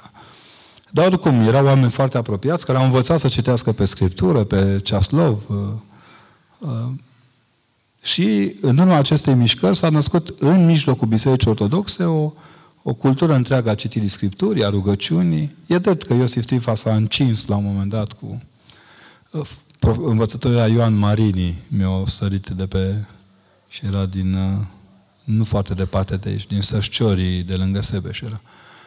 Și S-a creat o școală de rugăciune, de duhovnicie, de prezență în biserică și de cântare. Multe dintre cântările bisericii de la strană de astăzi, nu cele liturgice, cele pe care, le, care de obicei ne plac nouă, că nu sunt așa de sofisticate, sunt aparțin noastre. De exemplu, în dorința de a nu mai cânta atunci când dă cu sapa Hai leliță în deal la vie sau altele, por, alte pornoșaguri etnice, Uh, părintele a creat versuri și cântări care se potriveau câmpului și mergeau frații cântând despre Maica Domnului, nu mai cântau despre fusta vecinului, știți? Și tot așa. Și a fost, asta a fost prima fază de, de, de, de despădughiere sufletească a poporului. Problema e că la un moment dat intră în conflict cu Nicolae Bălan, fiind două minți la fel de apucate, uh, de, de, de orgoliu și Părintele Iosif nu cedează, Ibălan nu cedează și intră într-un conflict foarte mare. De curând uh, am aflat două lucruri fundamentale despre oaste pe care hmm, eu însumi, uh, istoric vorbind, nu le știam. De exemplu, tânărul acela care fotografiază adunarea de la Alba Iulia, uh, după, după dosarele de la, existente la CNSAS, din 48 până în 62 a avut dosar, care este prezent la CNSAS, pentru că era ostaș. Nu în 1918, dar ulterior, când a crescut, a fost ostaș. Iar de curând am descoperit în, în arhivele CNSAS-ului, ajutați de specialiștii de acolo, fratele Romeo Petașciuc, cel care vinde cărți, uh, Romeo a descoperit și vom pune în valoare dosarul de CNSAS al Părintelui Iosif Trifa. Deci în 38, siguranța la restea, îl, îl cerceta, îl urmărea, iar cei de la Vințul de jos cereau la un moment dat ca abonamentul lor la reviste să nu fie blocat. După 48, asociația, care oricum era disjunsă în două echipe, este transformată într-o rampă de exterminare. Mulți dintre cei care erau în oastea Domnului au fost arestați, au fost bătuți, au fost chinuiți, urmăriți în adunări, și bărbați și femei, și tineri și vârstnici. În 89 reprimez binecuvântarea bisericii, ba mai mult decât atât, Părintele Iosif Sifa, care fusese caterisit, îi se ridică caterisirea, iar oastea își desfășoară activitatea cu sediul central la Sibiu. E drept că între cei care au fost în noastră, unii au alunecat către neoprotestanți, alții s-au protestantizat în biserică, adică au creat mici enclave de superioritate duhovnicească în mijlocul bisericii, despre ei numai de bine, despre ceilalți numai de muncă. Știți? Adică oastea continuă să tipărească cărți, de exemplu, la editura Oastei Domnului, care este editura acreditată inclusiv de uh, inclusiv de către de binecuvântarea mitropolitului de la Sibiu, dar și Iisus Bitorul, ziarul, local, ziarul lor național, care este, este sub autoritatea Sfântului Sinod. E singurul ziar care este sub autoritatea Sfântului Sinod. De ce ar fi ortodoxia superioară a credinței catolice sau reformate? Ei, cine zice, ăla este. Nu există superioritate în credință. E credință sau necredință? Nu cred că există o superioritate. Există un, o apropiere de adevăr mai mare. Dar nu o superioritate. Dacă un ortodox devine superior, are o problemă. Ortodoxia e un adâc de smerenie. Cine înțelege asta, nu judecă pe nimeni. Care este părerea dumneavoastră despre unificarea bisericii ortodoxe, catolice, reformate? Păi da, dar ați uitat să scrieți anglicană, uh, penticostal, baptiști, uh, păi stați așa. Dacă, nu, dacă gândim cu smerenie, trebuie să gândim cu smerenie la toți. Eu cred că o să avem sigur Biserica Unită în prima secundă după a doua venire a Mântuitorului Hristos. Abia atunci se va uni biserica și atunci ne vom mira cine alcătuiește biserica și cum se desfășoară viața ei. Că s-au dărâmat sute de mănăstiri și biserici în Ardeal, astăzi aceiași, așa zis frați, dar care nu știu ce zice, revenire la ortodoxism? Sau... să revină la ortodoxie, sunt sinceri, cam ceva de genul ăsta. Acum, eu să vă spun că sinceritatea și curățenia celuilalt de lângă noi nu este nu e la judecata noastră, e la judecata lui Hristos. Sigur că o să avem de apurul probleme ardelenii, care am fost mai căpoși și care mai buni decât ceilalți. Cred că Ardealul stă pe ortodoxie, nu stă pe catolicism. Dar asta nu înseamnă că nu stă și pe catolicism. Adică trebuie să fim atenți și să vedem cum împărtășim. Am avut o, o șansă uluitoare ortodoxii. Ortodoxi. Se vede că Dumnezeu nu a vrut să fim catolici, că i-a trimis pe unguri să ne transforme în catolici. Nu știu cum era dacă îi trimitea pe italieni. A, deci, uh, dacă Hristos e din sânge de evreu, nu. De ce nu se ține cont de Vechiul Testament în Ortodoxie? Alu! Alu! Poate în ortodoxia la care visați dumneavoastră, de asta în care trăim noi, să mă iertați, dar la vecernie citim paremii din Vechiul Testament și primele capitole din manualul de dogmatică sunt legate de facere. Nu confundați ortodoxia cu ortoprostia dumneavoastră, vă rog frumos. Nu aruncați pe noi ce nu pricepeți dumneavoastră. Ce a creat lumea a spus cum să trăim și să mâncăm. De ce ortodox și mâncăm carne de porc? Păi problema dumneavoastră dacă mâncați carne de porc. Noi acum nu mâncăm. Da? E păcat să nu știți ce gândim, nu e păcat să spun. Dacă nu vreți să mâncați, nu. N-am văzut în, cano- în biserică obligatorie carnea de porc. În această sfântă biserică nu se împărtășesc decât aia care mâncă porc. La noi scrie, dar mai subtil, nu, nu intră aia care mâncă rahat. Dar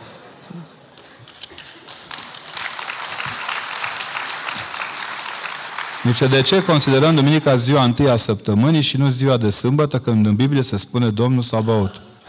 N-ai legătură Domnul Sabaot cu sabatul, dar vă las. Uh, e un singur, trebuie să vă atrag atenția asupra unui lucru.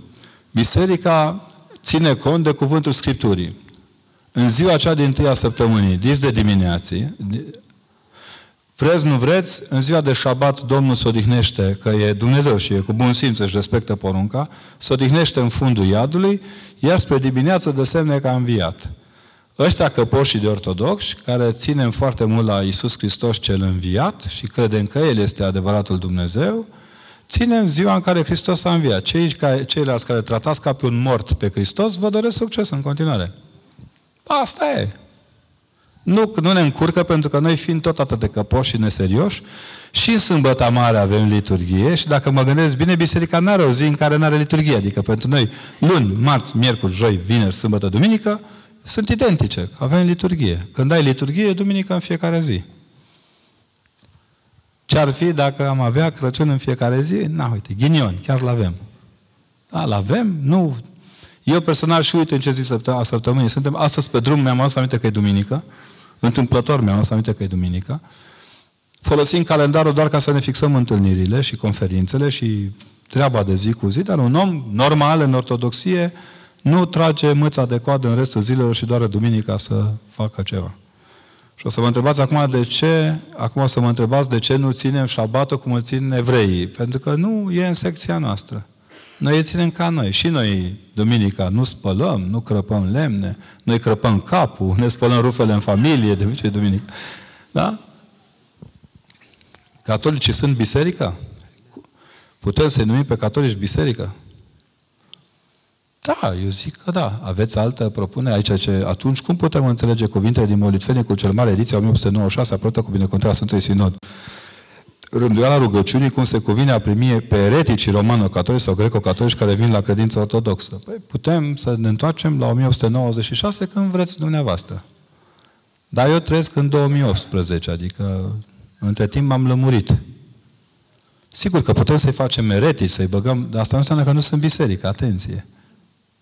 Părerea noastră despre ei nu contează cât contează mărturisirea lor despre ei.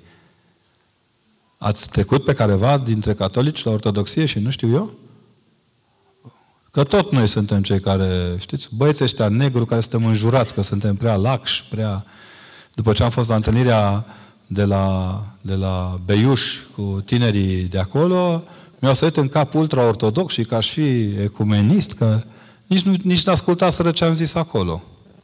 Pe nu mă distrează copios că mă acuză de ecumenism oamenii ăștia care nu știu câți greco-catolici au trecut înapoi la ortodoxie, cu tot respectul pentru greco-catolici.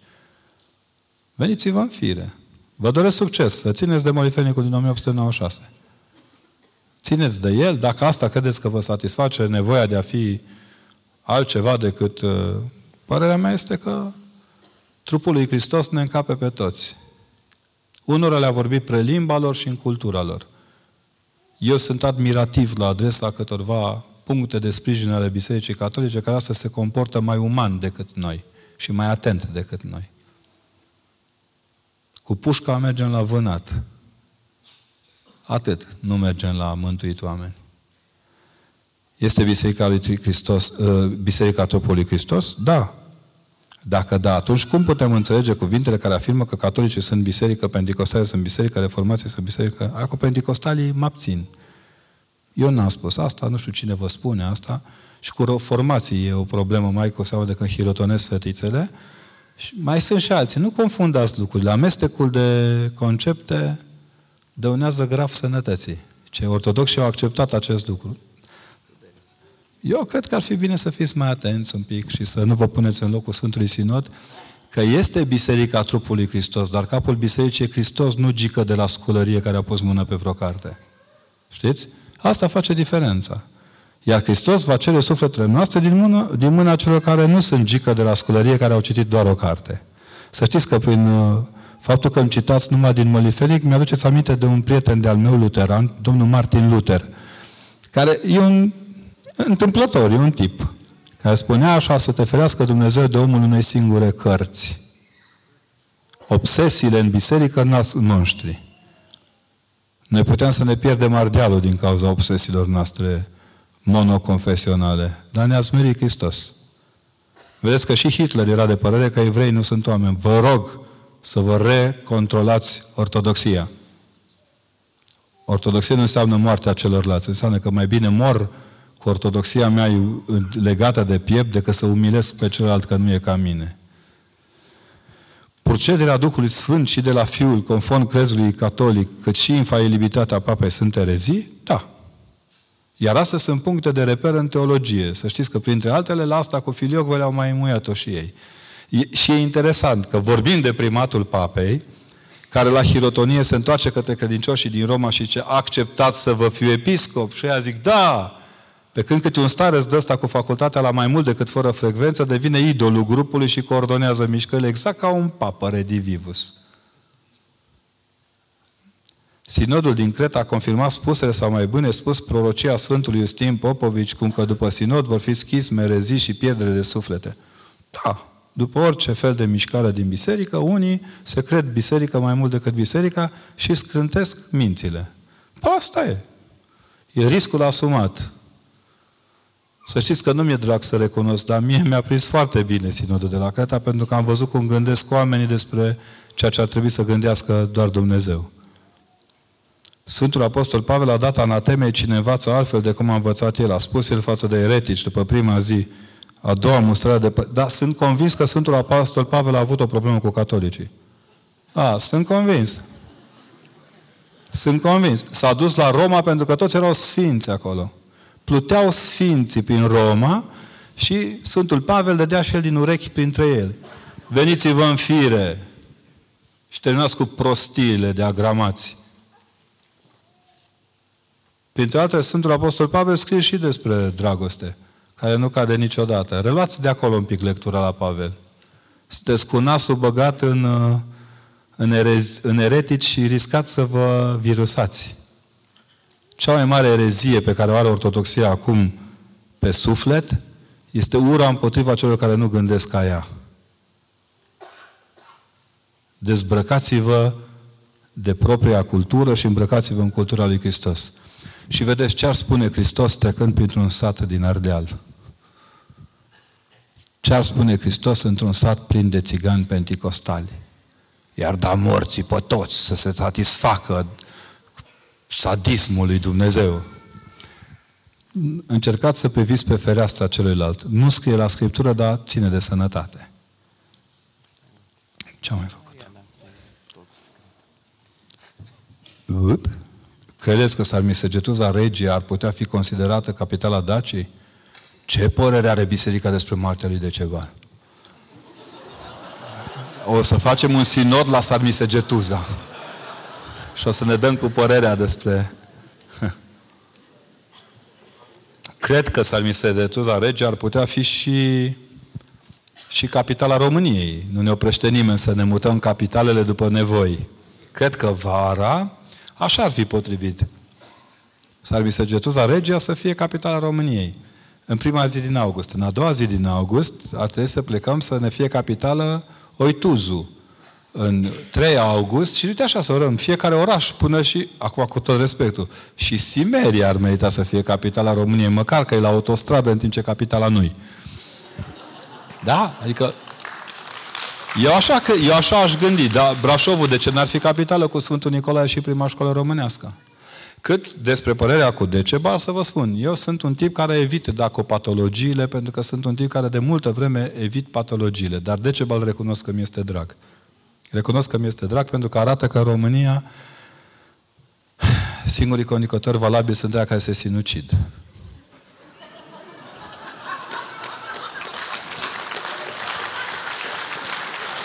martir. Doar pe ăștia îi ține minte.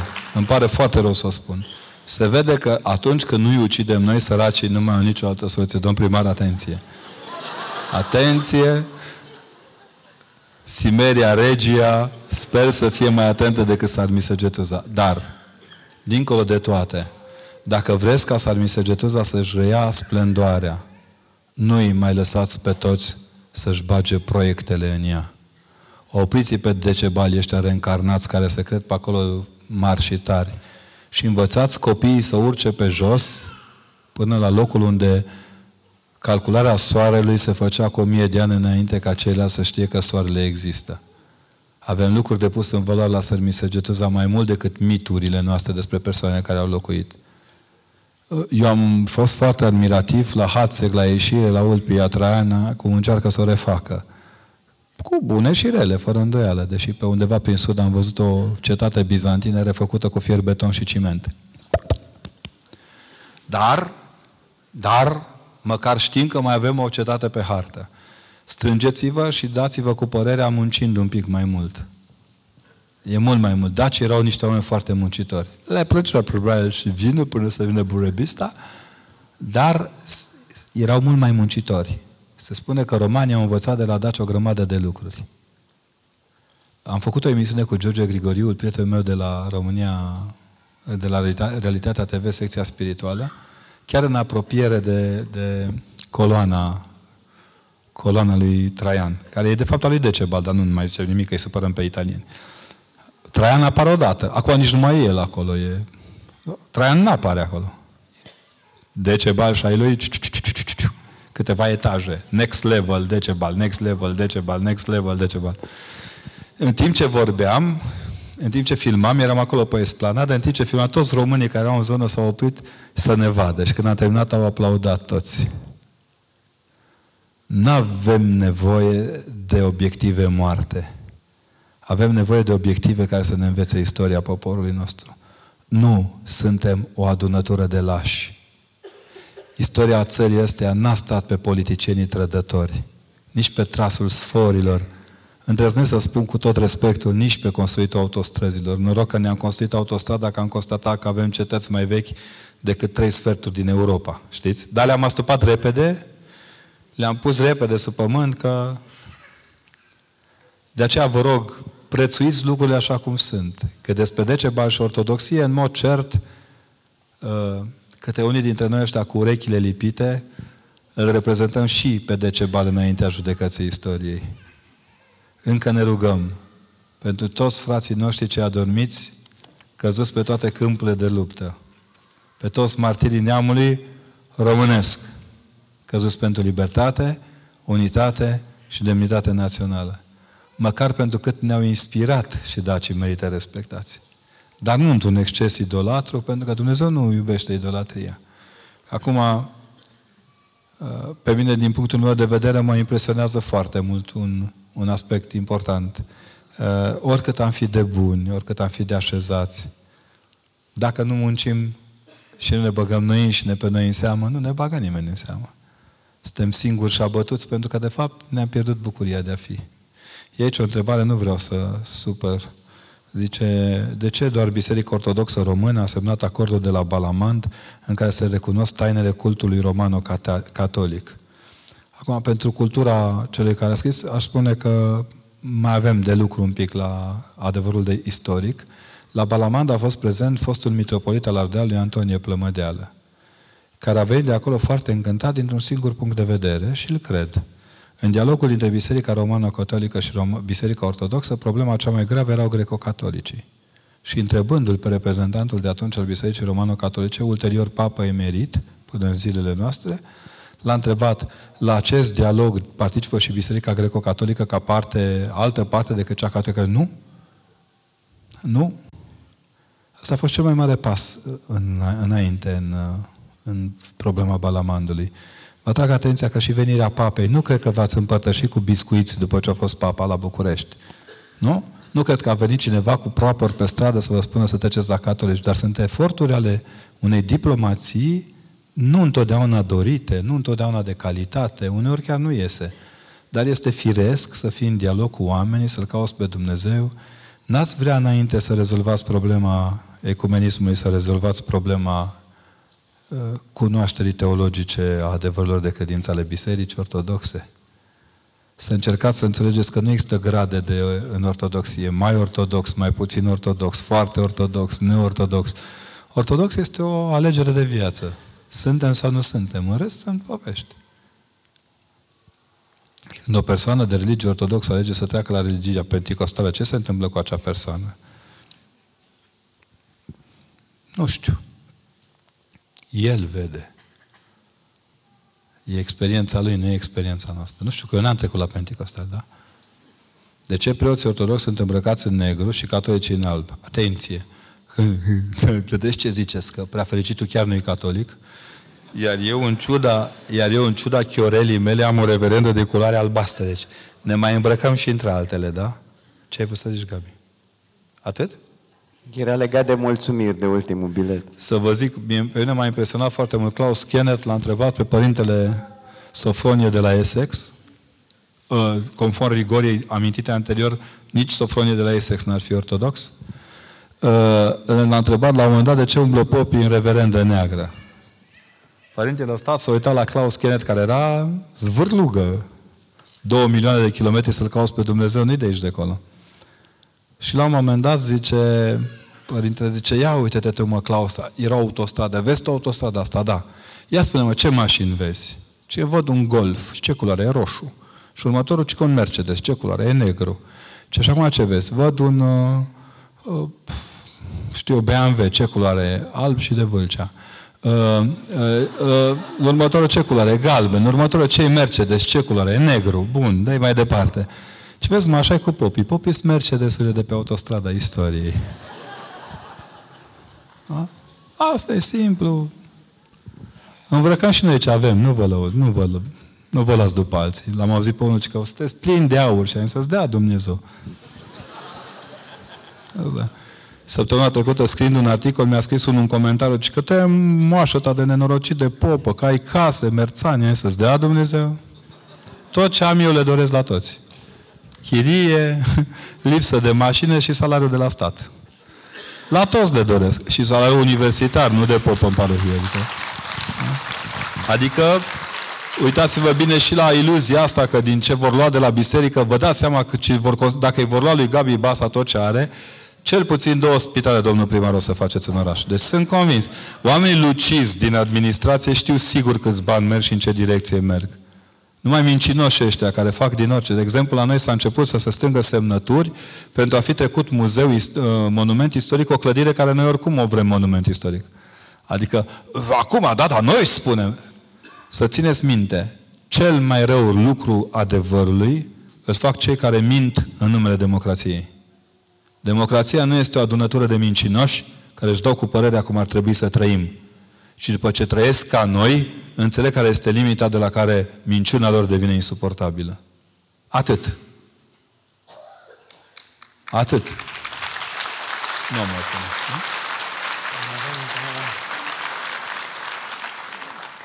Ce părere aveți despre vaccin? Păi când mă întâlnesc cu vaccinul, zic, am o părere deosebită.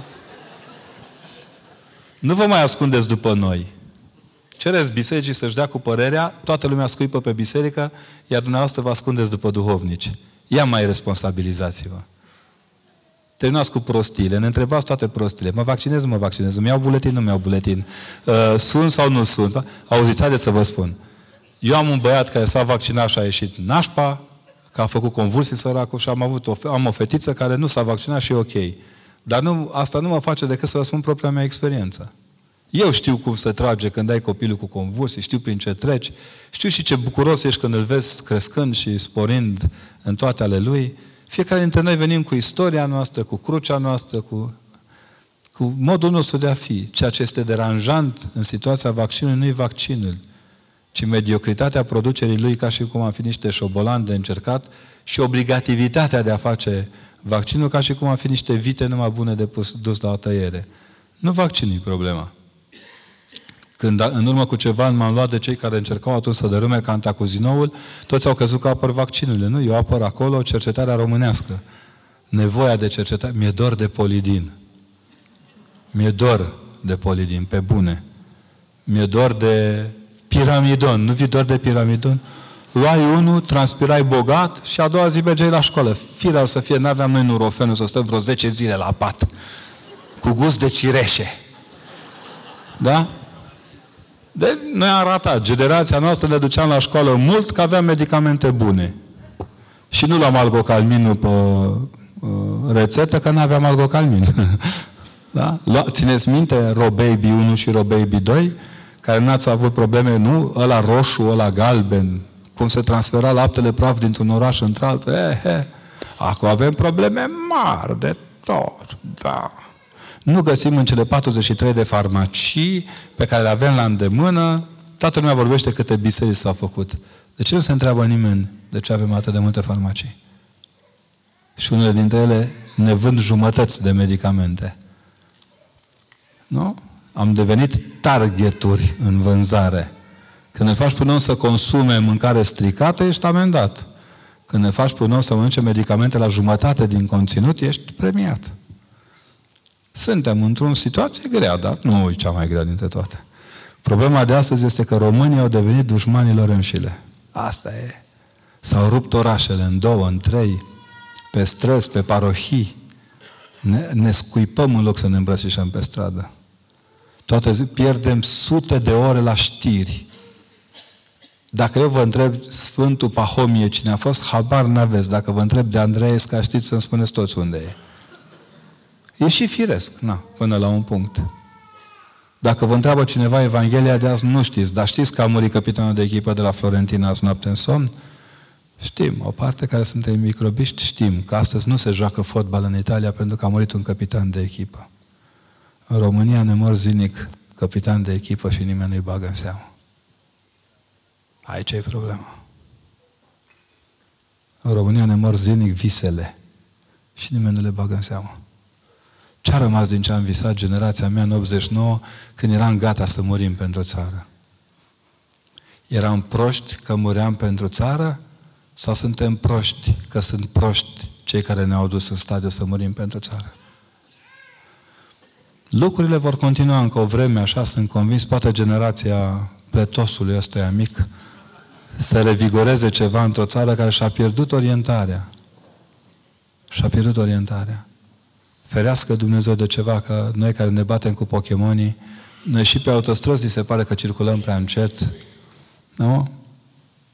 Suntem negrijulii la ce mult bine ne-a făcut Dumnezeu. Știți care este cea mai mare libertate pe care a câștigat-o România în ultimii 30 de ani? Libertatea de a se vedea pe sine cum este. Și este singura libertate pe care nu o folosim. Noi ne uităm la România cum o văd ceilalți pe România. Nu povestim despre România așa cum este ea. În anul unității, la 100 de ani, ne comportăm ca și cum am fi săpat într-una la dezbinarea noastră. Știți? Nu suntem întregi pentru că nu ne mai iubim în întregime. Ne iubim pe părți, pe regiuni, pe sectoare, pe secții. Și am uitat că nu putem să fim una dacă nu suntem una în toate cele. Precum icoana între sfinți. Sper să ajungem vremea în care Eminescu nu e dușman național, Creangă nu strică limba română, imnul național nu dăunează grav sănătății, în care pita cu slană nu sunt factori decisivi în creșterea colesterolului. Poate învățăm să retrăim ca noi, nu ca alții. Pentru că vorba cântecului lui Păunescu despre mănăstirea Argeșului, plângi, Manole, îți pare rău, însă de murit mor eu, zicea Ana. În fiecare centimetru de pământ românesc e câte o ană îngropată așteptându-l pe Manole să vină. Nu uitați pe oasele cui călcați. Și în Simeria, și de jur împrejur, nu suntem doar daci, suntem și români, sau mai ales români. Știți că pintenul ăsta de munte, care e ca o căciulă de dac, a purtat pe sine poate cele mai grele bătălii pentru recâștigarea zonei, că aici au murit 12.000 de feciori de care nu-și mai aduce minte nimeni, nimeni aminte, pentru că hârtia de atac a dispărut din arhive. Că sunt oameni care pentru locurile astea pe care noi le batjocorim și pe care construim toate prostiile și toate latrinele consumistele lumii sunt plătite cu sânge. Era student cu Părintele Găbiță, în anul, el era mai mare ca mine, de-aia zic nene întotdeauna, Eh, dar am avut același profesor de morală, pe părintele profesor Ilie Moldovan, care într-o zi a venit siderat la școală și ne-a spus, Domnule, ne pierde neamul la Zalău, în locul unde a fost ucisă o femeie de armatele maghiare, scoțându-i se din burtă pântecul, se construiește o benzinărie. Vrem benzină, nu Românie. Să știți că mi-e teamă că și în cazul acela părintele nu s-a înșelat. Nu s-a înșelat. Dacă aveți un singur petec care reprezintă ceva pentru unitatea națională a României, acoperiți-l anul acesta cu un tricolor. Faceți pe el o piatră, decupați-o cum pun evrei acolo de unde au fost arestate familie de evrei. Pun o piatră de aducere aminte. Puneți acolo și scrieți, în data de aici a căzut, de aici a plecat la război, tânărul cu ta- în 1917-18, cu tare, cu tare, cu tare, mort acolo, mort dincolo, pentru că pentru a fi România mare, ai noștri au intrat cu doi ani mai devreme în război. Există cartea aceasta despre glotașii Ardealului. Glotașii erau niște infanteriști care erau rezerviști și băgau ăștia carne de tun, pentru că contele Tisa, cel care era ministru pe vremea prim-ministru al Ungariei de atunci, băgea în față tot pe români, în, la ruteni. Și la un moment dat povestește scriitorul acesta că vede pe o culme de deal pus santinelă un fiu de cioban din munții Făgărașului care ședea cu mâna pe armă ca pe botă, cu foaia de cord pusă pe cap ca gluga ciobanului de altă. Era o ploaie câinească, nici rușii nu, n-ai fi dat un rus afară din casă. Și cum ședea el acolo, întreabă, vine asta și spune, îi dă o țigară, a, vai, nu-i bine că e zi duhovnicească, îi dă o prescură, da? Și zice, îi zice, ce cu tine de ești trist? Ce, domn sublocotinent, ce căutăm noi în munții altora? când munții noștri nu sunt liberi? Și răspunde asta. Pentru libertatea munților noștri suntem datori să murim în munții care nu sunt ai noștri. Încercați acum să trimiteți feciori de 19, 20, 25 de ani să moară în alt munți pentru munții noștri și vedeți ce iese. Un popor care ne batem cu Pokémonii și cu hotărârile de guvern. Părem o turmă fără păstor. Ne mișcăm în piață, în față, în spate, în dreapta și în stânga. Dar în sus nu ne mai ridică nimeni. Și atunci să ne înturnăm, să găsim urmele păstorilor în potmolul patriei. Suntem o țară ale cărei borne de hotar n-au fost legate de șaua cailor să le arunce în praful Europei unde ne-a fost mai bine. Dacă vrem să ne recâștigăm demnitatea națională, trebuie să începem să ne săpăm grădinile, să ne curățăm livezile, să ne bântuim pădurile, să ne recântăm doinele, să ne destupăm izvoarele, să ne luminăm diminețile și să ne apunem nopțile. Și niciodată, în nicio situație, să nu mai urâm pe nimeni. Nu mai avem cu ce să ne impunem în Europa, dar măcar gazde de bine să fim.